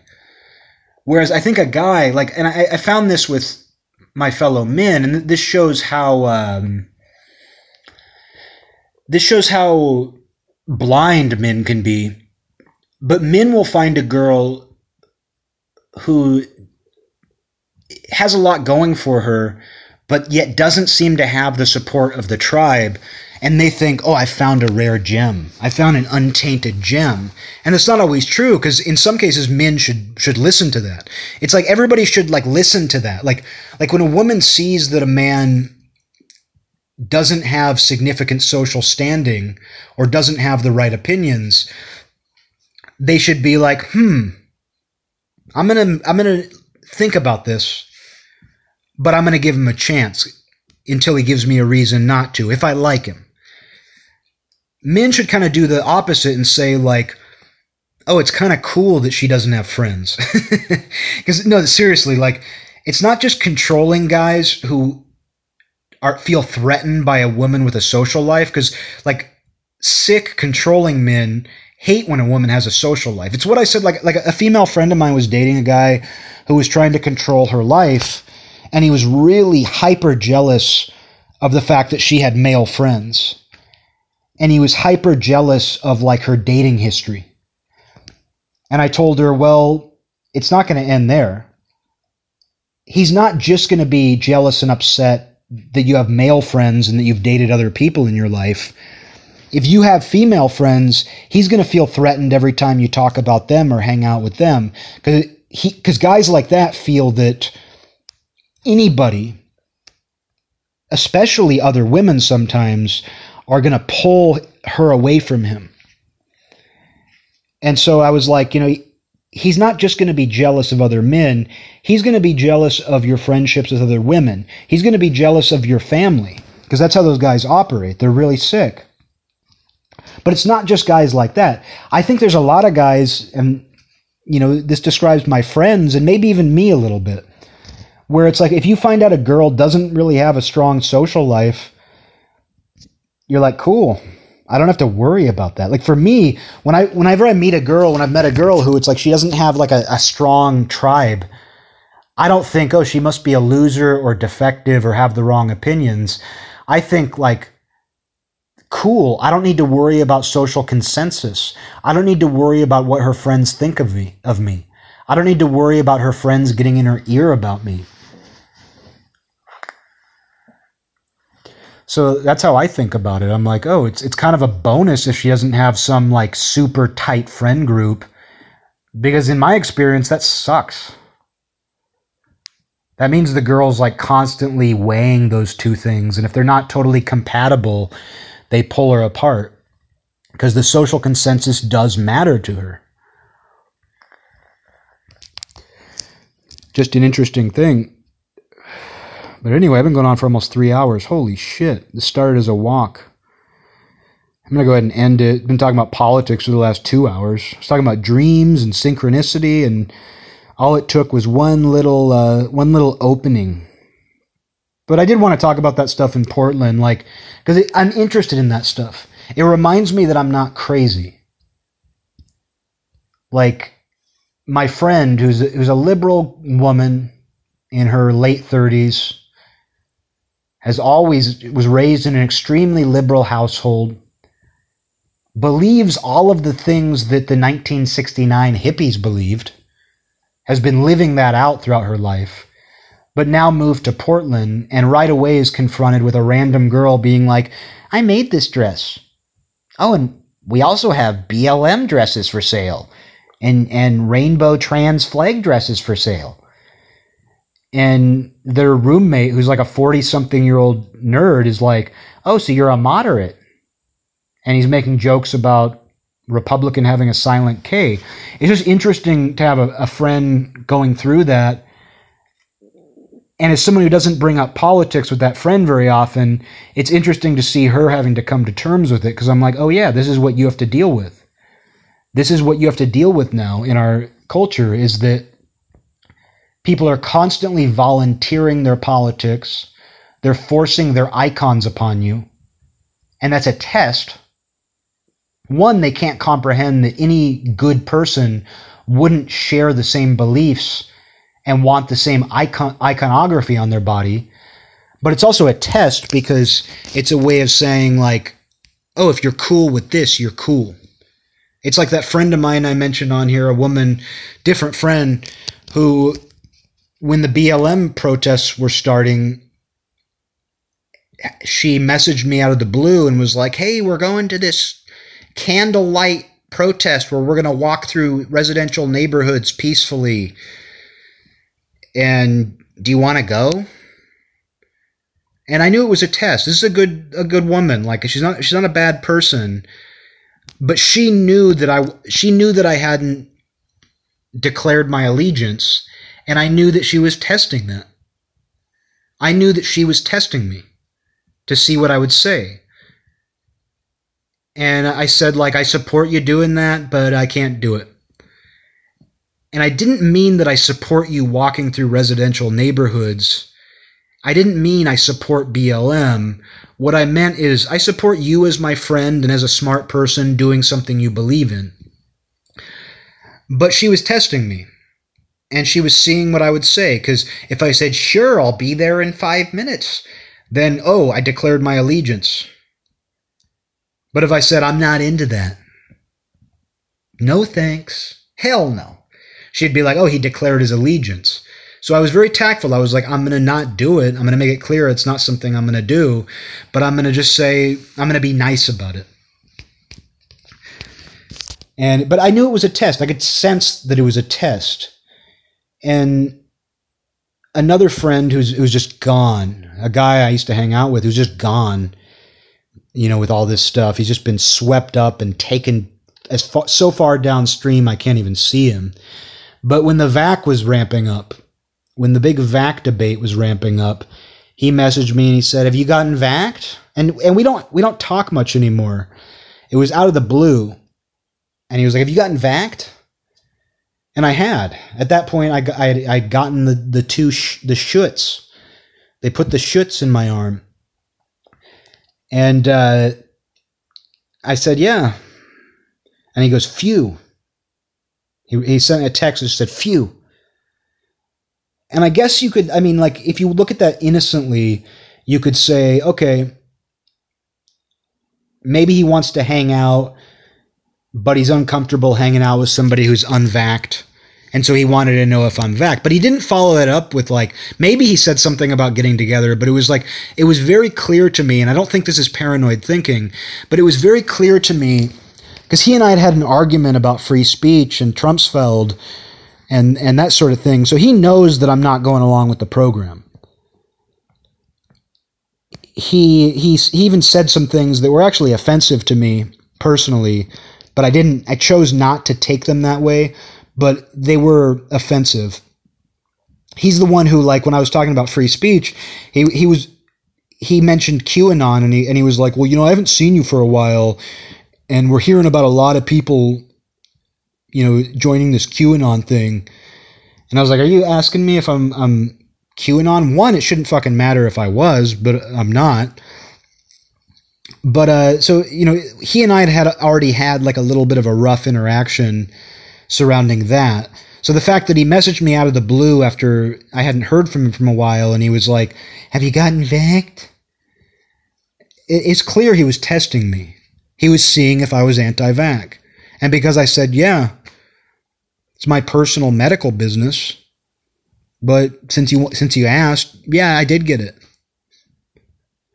You don't know that because I don't I didn't post a photo of myself getting it with a with a button or a sticker that said I I got vaxxed. I didn't broadcast it. Like probably most of the people you know did. A lot of them did. But because I didn't broadcast it, you don't know where I stand. And like you were, he was probably relieved to find out that I wasn't anti-vax. But meanwhile, I'm like, oh, it was another test, and people test you in that way like the girl with the dresses. like her bringing that up out of the blue. Oh, we also sell BLM dresses. Imagine that. Imagine, like my friend who's a white woman. I'm just trying to imagine her going around in a BLM dress. But that's a test too. It's like you see how someone reacts to that. And you find out who your friends and enemies are. If someone says, "Oh, dude, that's so fucking amazing," dude, that's fucking cool. Give me, I'll take ten of them. I'm gonna wear a BLM dress every day. I heard someone talking about how like one answer to this, one possible solution, is to just like throw this in people's faces. to like take on these causes but take them to such an extreme degree that you become a caricature of them because there is an element to this of is it uh i think it's daffy duck and elmer fudd. There's an old looney tunes cartoon where there's like a sign on a tree that says duck season. So elmer fudd is hunting for ducks. And so daffy duck puts a sign over it that says rabbit season. And then Elmer Fudd replaces it with duck season, and they go back and forth doing that. And Daffy Duck's like rabbit season, duck season, rabbit season, no duck season, and then it's the classic reversal where Daffy Duck then changes it to duck season, and then Elmer Fudd's like rabbit season, so like duck season, rabbit season, duck season, rabbit season, rabbit season, duck season. It's like what you do with little kids. It's it's like classic psychological manipulation where like if, if you're telling a little kid to do something and the kid says no and you go yes, the kid says no, you say yes, the kid says no again, and then you say no, then the little kid says yes because you're playing on oppositional defiance. And oppositional defiance is what motivates a lot of this. Like a lot of what the left has been pushing comes from a place of oppositional defiance. These ideas germinated at a time when some of these viewpoints were considered very out there. Like saying gender doesn't exist, gender can be fluid, you can fluctuate between a man and a woman. Saying defund the police, these were these were extreme ideas before a few years ago. They've become relatively mainstream now, in some cases very mainstream. But the the oppositional defiance hasn't quite caught up with it. Like people haven't quite caught up to the fact that their defiant beliefs are now well accepted and culturally normal. But at some point, that's going to kick in. At what point, I don't know though, because I would have think that that would have kicked in already.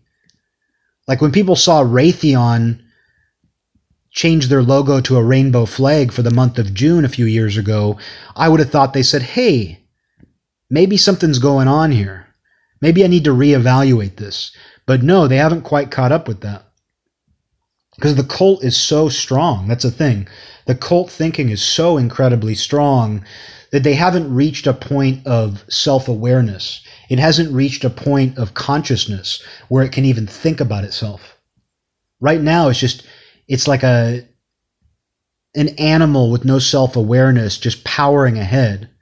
It hasn't stopped to reflect. There's been zero reflection on it. But at some point, there will have to be reflection. And you do wonder sometimes if, if, for example, like conservatives took on liberal issues and said, we believe that now, and we're going to hammer it in your face. We're going to be the biggest proponents of gender theory you ever met. You almost wonder if that would push things the other way. The difference, the problem is, though, you don't want to play the same game as these people. You don't want to use their tools. And the other side of that is if is if you did try to mock these beliefs by taking them on, they might overtake you, and next thing you know, you believe them. We know that irony can turn to reality really quickly. That's the scary part about it. You can start joking about something, and if you make that joke enough, you become that. What I always say about that, it's like I've always said. It is like I've always said, though, where like some friends of mine, you know, me and some friends in high school, when we started smoking a lot of pot, we used to think the term tight was stupid. You know, my friends and I, we were linguistic conservatives. And when a new slang term emerged, we weren't quick to adopt it. What's wrong with cool? What's wrong with calling things cool? Why would I call things tight? Tight was what like the Wiggers and Jocks said. Dude, that's tight. Stoners, oh dude, dude, that's tight. We thought saying tight was stupid. But then we got stoned one day and we, we called things tight and laughed. We were like, dude, that's so fucking funny. And then we did it again. And then I, I remember there was a moment practically where my buddy Steve and I were stoned and we were looking at something and one of us just goes, "That's tight," and the other one was like, "You know, that actually is tight." Like we understood the word tight, and then for a little while, that joke was real. We didn't we didn't stick with it, but for a little while that joke became real. Where next thing you knew, we were looking at things and genuinely, sincerely saying, "That's tight. That's tight." So jokes become reality. And if you want to destroy something by mocking it, make sure that by mocking it you don't become that thing. Make sure you don't forget what you are. But I do think that's going to happen. You know, I commented on here about how there was like an, an anti woke film festival in New York put on by what seemed to be liberals. Because that was like I was saying, like what I used to like about liberals is they understood context and they could joke about things and have fun with things. And at some point, though, liberals became very serious and humorless.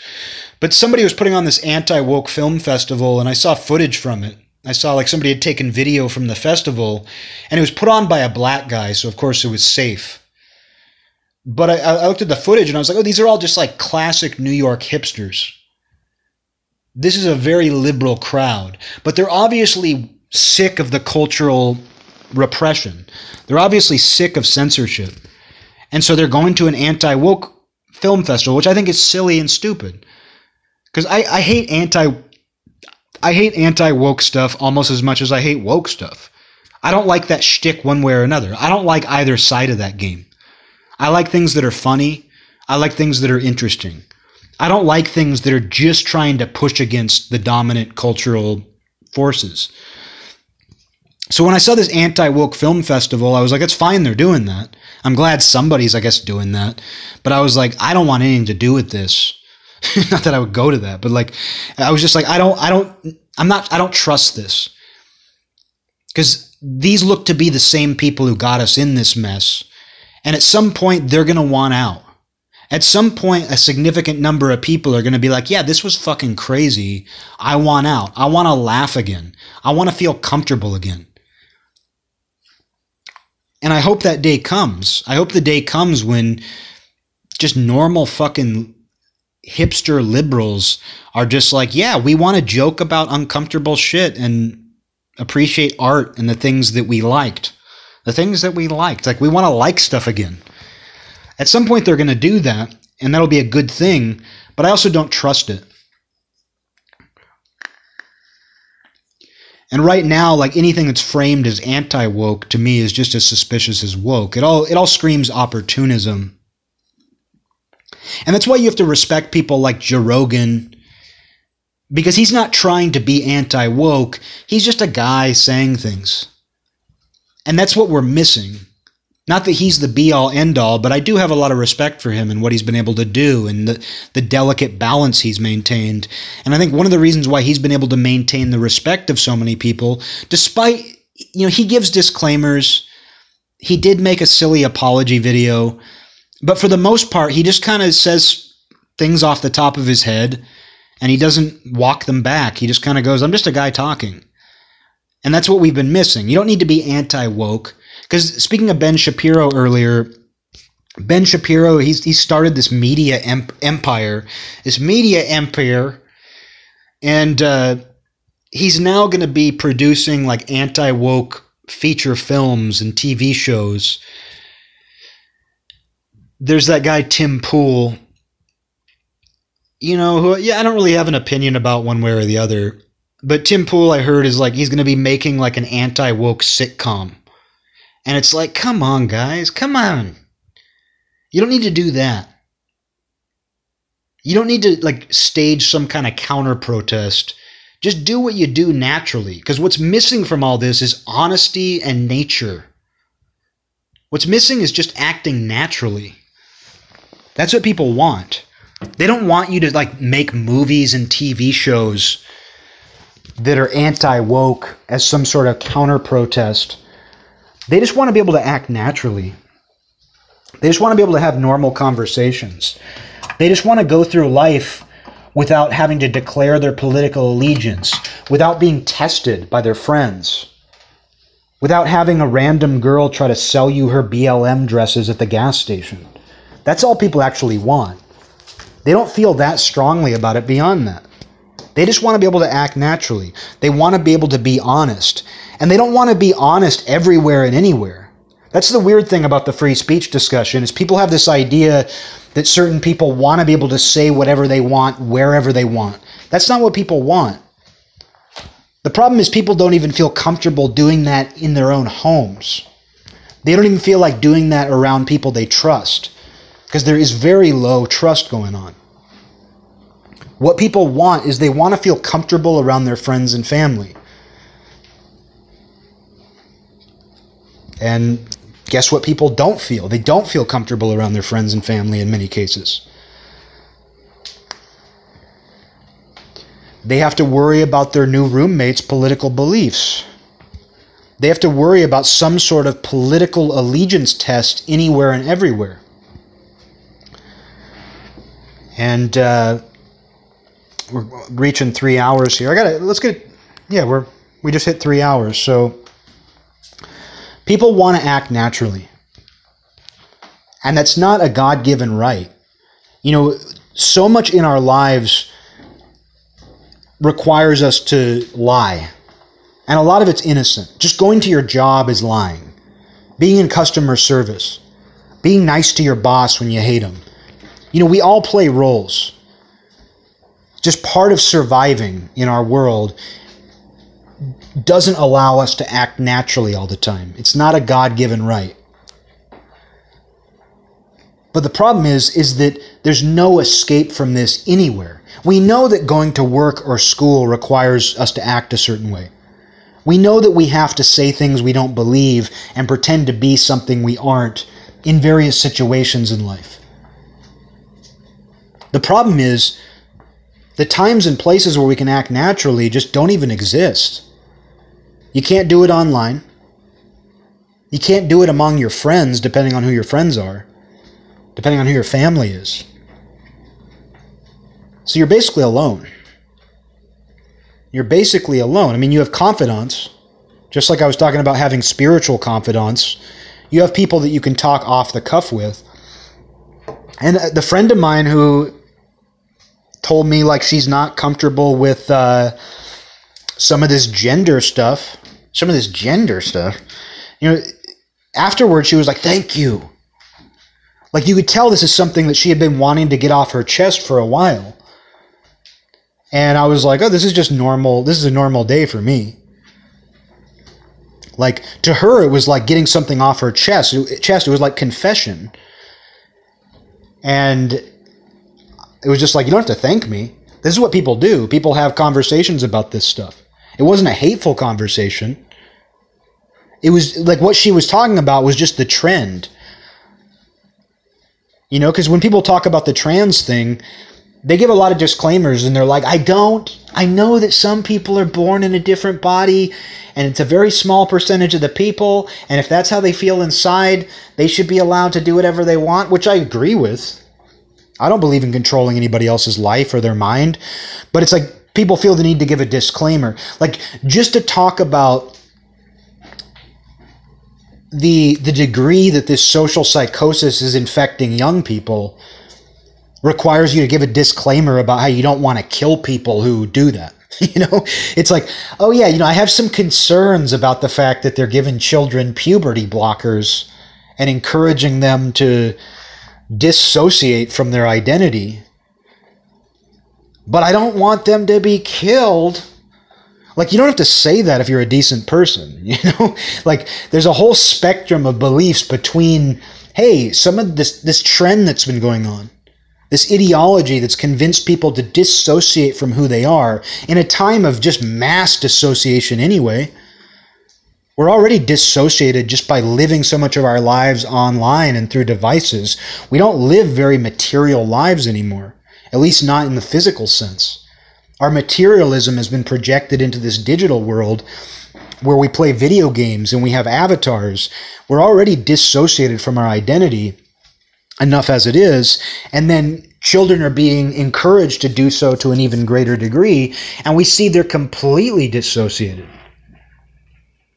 And they're dissociating from just some of the basic biological realities that we can count on. And turning them into it's just like an endlessly unfolding series of absurd absurdities about what it is to be a human being you can recognize that without thinking there's no such thing as people who feel like they're in the wrong body, and the people who do feel that way should be gassed. Like there's a whole there's a whole spectrum of beliefs, but the idea is that if you believe even a little bit of that, even if you're at the bottom of the spectrum where you're just like, "Hey, this is a little weird." Isn't it a little weird how 40% of Zoomers are LGBT? LGBT? LGBT. You know, isn't it a little weird? People think that simply saying that is like some kind of gateway to being like, time to kill them. And it, it speaks volumes when somebody I know who's who I've known for 10 years, who's a very close friend of mine, who's like family to me, thanks me for being willing to talk about that because it's so off limits that even even friends feel like they're confessing or revealing something like they're vulnerable. But it's like hey this is a this would be a normal conversation in any other time. And that's kind of what's missing from it too is the pressure. It's not just believe what i believe it's believe it now.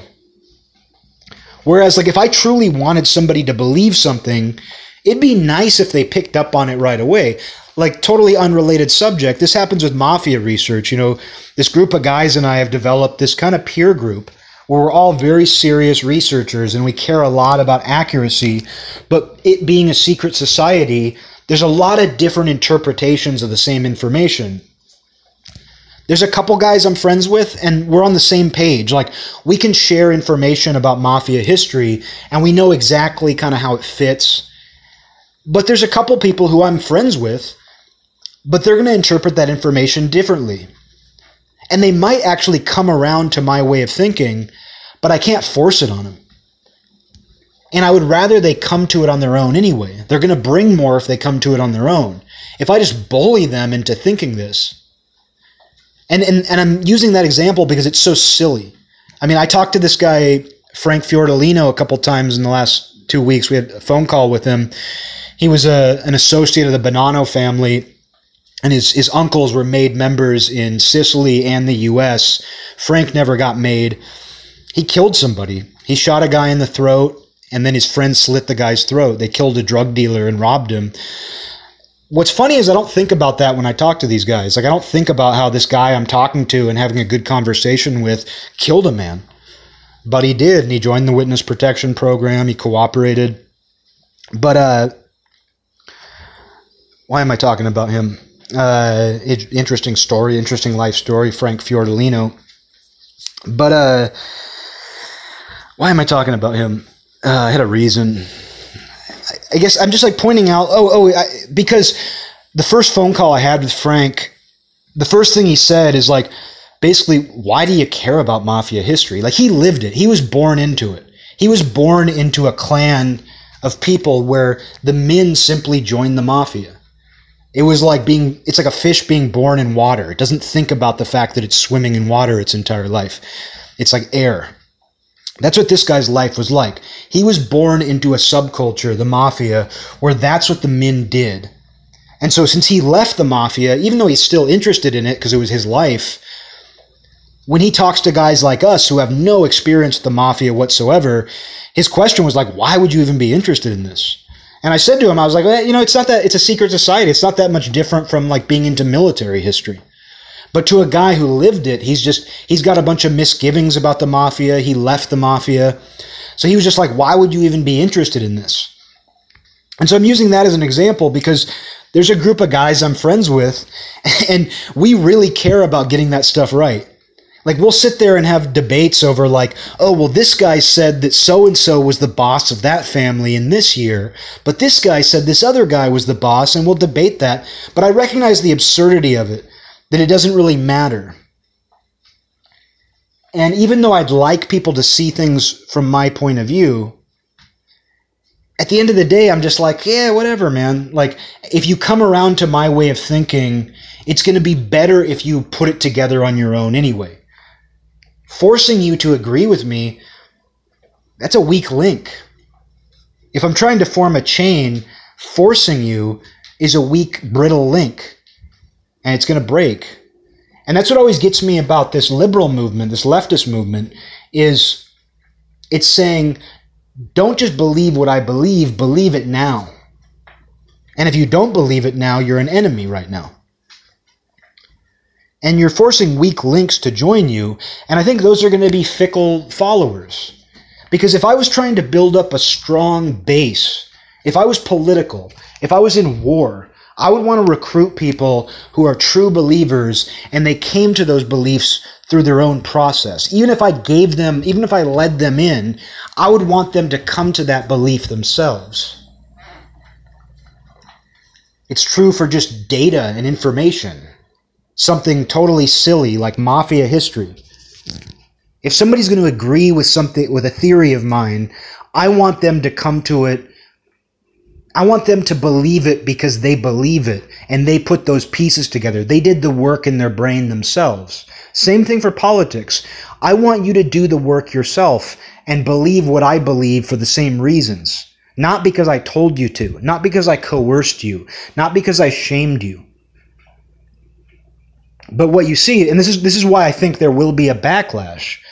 This is why I think eventually the oppositional defiance will catch up and young people will start to say, "Hey, you know, do I really want to just be another person pushing this weird somehow mainstream ideology? Or do I want to actually think about this?" So there's a lot of weak links involved in this. And the reality is, if things were to change, if things were to shift, if things were to go back the other way, a bunch of those weak links would break and they would go with the other side. Like, if we do reach that point, if there's somehow a breaking point and a bunch of these people who have been caught up in this craze were like, hey, that was a that was a wild way of thinking. Of course there's biological men and women. Of course there's this, of course that. If they came to that, if they if they kind of came back to reality as I would put it, I wouldn't completely trust them because I'd be like, I know what you're capable of thinking. I know what you're capable of being caught up in. But if they if they figured it out on their own, I would be like, well, good. You put it together. You put the pieces together. And I think that might come. You know, I think that might happen. And when that does happen, those people aren't going to go, "Oh, hey, wasn't it wasn't it freaking crazy that I believed all that wild nonsense? Wasn't it crazy that I caught up with that lotus flower of absurdity layer where I just I accepted every single layer as each new layer got peeled back, as each absurdity got more and more crazy?" I believe wasn't that wild that I believed in all that? They're not gonna they're not gonna have that. Even if they know that inside, they're not gonna acknowledge that. They're just gonna take on the new belief, which might be the old belief, the the original belief. They might just take that on and be like, oh, this is just what I've always thought. Because that's what they're doing now. What they're doing now is saying, oh hey, it's it's like the example I always use. It's like the example I always use. It's like the example I always use of the BBC guy or whatever he was, the British host, old man, an old Britishman, interviewing this traditional feminist who doesn't believe trans people should use women's restrooms, and you know he asked her her beliefs, and she was like, "Well, I believe that." There are biological men and women, and women need their own spaces. And the old man was like, I find that staggering. And it's like, no, you don't. You don't find that staggering. You're like a 70 year old man in England. You haven't you haven't been going around your whole life thinking that there's no truth true men or true women and everybody should use each other's restrooms even if that makes sense to you now and that is even if that is the right thing you didn't believe that 2 years ago you didn't believe that five years ago. How could you possibly find it quote unquote staggering? Which is very British of him.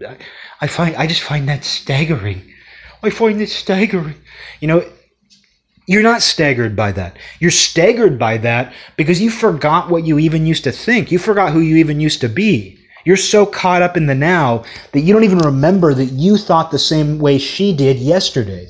But today you're acting like her beliefs are outrageous.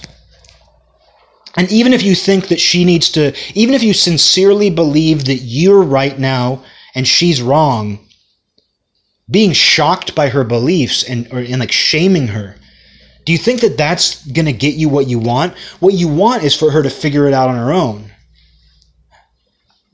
Maybe with a prompt or two, but you want her to come to the same conclusions you did. And if your evidence is so convincing, that shouldn't be that hard to do.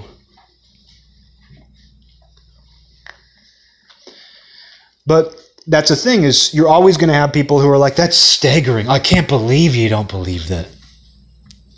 I've always believed we should defund the police. They're kind of everybody's kind of like Trumpsfeld in that way. Just like Trumpsfeld says, you know, Jim Jim's always been uh, he's always been willing to serve our country. That's what I've always liked about Jim is, is Jim's always been willing to serve our country. You know, Trumpsfeld saying like that's what I've always thought. That's what I've always said. And when Trump says that, you're like, I don't know if he has said that before. I don't know if he has thought that before. Trumpsfeld speaks as if everything he's saying is something that he's always said, and he literally tells you that. And you don't know if that's true. But that's what people do with their political beliefs. That's what the left is doing while they don't talk like Trumpsfeld. They act like it in the sense that they're like, well, it's like I've always said, we got to defund the police. Oh, it's like I, you know, I walked in here and I saw these police and I thought, uh, we really got to do something. We got to defund these guys. These guys, we're giving too much money to these guys. Like I've always said, we got to defund them. You know, that's kind of what the left is like to me. They're like, it's like I've always said. It's like I've been saying. It's like, no, you haven't been saying that. The difference with Trumpsfeld is when he says it, it's about some sort of minor absurd thing. When he says it, it's just like, it's like I've always said. Uh, this room is full of people. You know, he says shit like that. Whereas the left, it's like, well, it's like I've always said black should be capitalized, white should be lowercase. Women should be called birthing people. It's like, that's not what you've always said. That's not what you've always believed. But you have to be ready for those people to change with the times. Like, you have to be ready for those same people to suddenly believe the things you believe again and for them to act like they, there was never anything different. It's like in the movie Mallrats. It's rare to get a Kevin Smith reference on here. Uh, it's like in the movie Mallrats when Jason Lee is talking about like some plane that was experiencing turbulence and gonna crash, and how everybody just whipped out their dicks and started jerking off because they were like, "We're gonna die. We might as well like jack off one last time." And uh, the plane rights itself and doesn't crash and, and he says, like, everybody just puts their dicks away and acts like it never happened. That's what it's like to me. Like, there's a lot of people out there who basically whip their dicks out and are masturbating right now. And then when they put it away, they act like it never happened. And I think that might be what we see. If this ship ever gets righted, if we can ever turn even just a different direction, I have no hope of going back. But if we can even turn in a different direction, I'm totally ready for all of these people who are gung ho for that direction that we were going in, the wrong direction, in my opinion. I'm totally ready for them to act like they were never going in that direction, and that's okay. Because I believe in forgiving people. I believe in. I here's the thing. Like I have no problem with forgiveness. I just don't forget things. Like I'm never going to forget who was out of their minds two years ago when the BLM craze took over. I'm never going to forget the individual people who were out of their minds, and I could see it in their eyes. I've already, I, I, I don't even need to forgive them. I'm not even mad at them, so I don't even need to forgive them. But if I did need to forgive them, I would. What I won't do is I won't forget it. I just can't. But that said, you should be, if people come around, if people wake up, don't be mad at them. Don't shame them. Be happy they came around. But just know that the way people think, the way the human brain works, the way large groups of people's minds work, is that they can go from one thing to the next and back again and act like whatever it is they're thinking right now is the thing they've always thought. Whether they tru- truly believe that, I don't know. I don't even know if they know, but I know how they conduct themselves. So I'll be interested in seeing that. You know, I'll be interested in seeing how things change because they have to. This climate, it's, it's just, it's unacceptable, it's intolerable, and it's intolerant. And these are things everybody says. Anybody who's critical of these things can't shut up about them. It's nice when you can. I hate to be that person. By talking about these things, I feel like I'm that girl who makes dresses, being like, "Well, I also got a, I got a, a free speech dress," because that's exactly what you don't want. Like talking about Ben Shapiro and and people like that making their own anti woke movies and TV shows. That might as well be, oh hey, we're making dresses too. See, that girl over there, she's making BLM and rainbow flag dresses. We're making free speech dresses. It's like it's all freaking dorky. Playing that game at all is freaking dorky. And you're not going to create good things. You're not going to come up with good original ideas if you're playing that game in any way whatsoever. But it's difficult. I don't blame those people for trying to like push against the the waves. I, I don't mind them for trying to go against the grain and be like, we're going to do stuff because Hollywood is controlled by people who disagree with us. We're going to create our own thing that's the opposite. The problem is though, by being the opposite, you're just another team in the same game, and I just I don't believe that it's not what I want to do. I think we need to I don't think that that's a um, an environment where we think creatively. I don't think that's an environment where we come up with new and original ideas. And even if those new and original ideas are a, repackaged, a, a repackaged version of old ideas, I don't even think we're in an environment where we can do that. But uh, it is fun. I do have to admit, I think it is fun to observe this. If you don't find this psychologically and sociologically interesting, I'm sorry, but I, I find it endlessly fascinating, which is one of the reasons why I like to talk about it. It's not coming from anger as much as it is genuine fascination. Because to me, it's almost like watching maggots eat a wolf corpse or something, which I don't watch. You think I watch that? It's like I've always said. It's doing bad Trumpsfeld impressions now. Like I've always said. Uh, that's what it's like for me, though. It's it's like watching an animal corpse be devoured by worms or something, where you're just like, I don't like this. It grosses me out. It kind of disturbs me. But there's something about it truly fascinating. We're watching a process unfold. And if nothing else, that's what we can say about this time we live in, which is true for any time. But hey, we're, we're here right now, and all we can do is observe the processes that are playing out right now. Even though there's a process always playing out, I'm watching the one playing out right now. I'm watching those worms dig into the corpse, and I'm saying, wow, something is happening. and I can't, I can't help but find it interesting.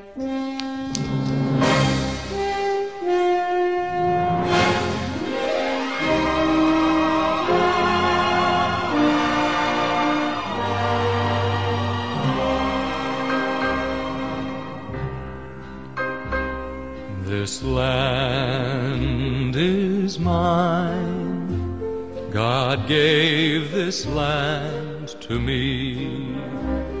This brave, this golden land to me. And when the morning sun reveals her hills and plains, I see a land where children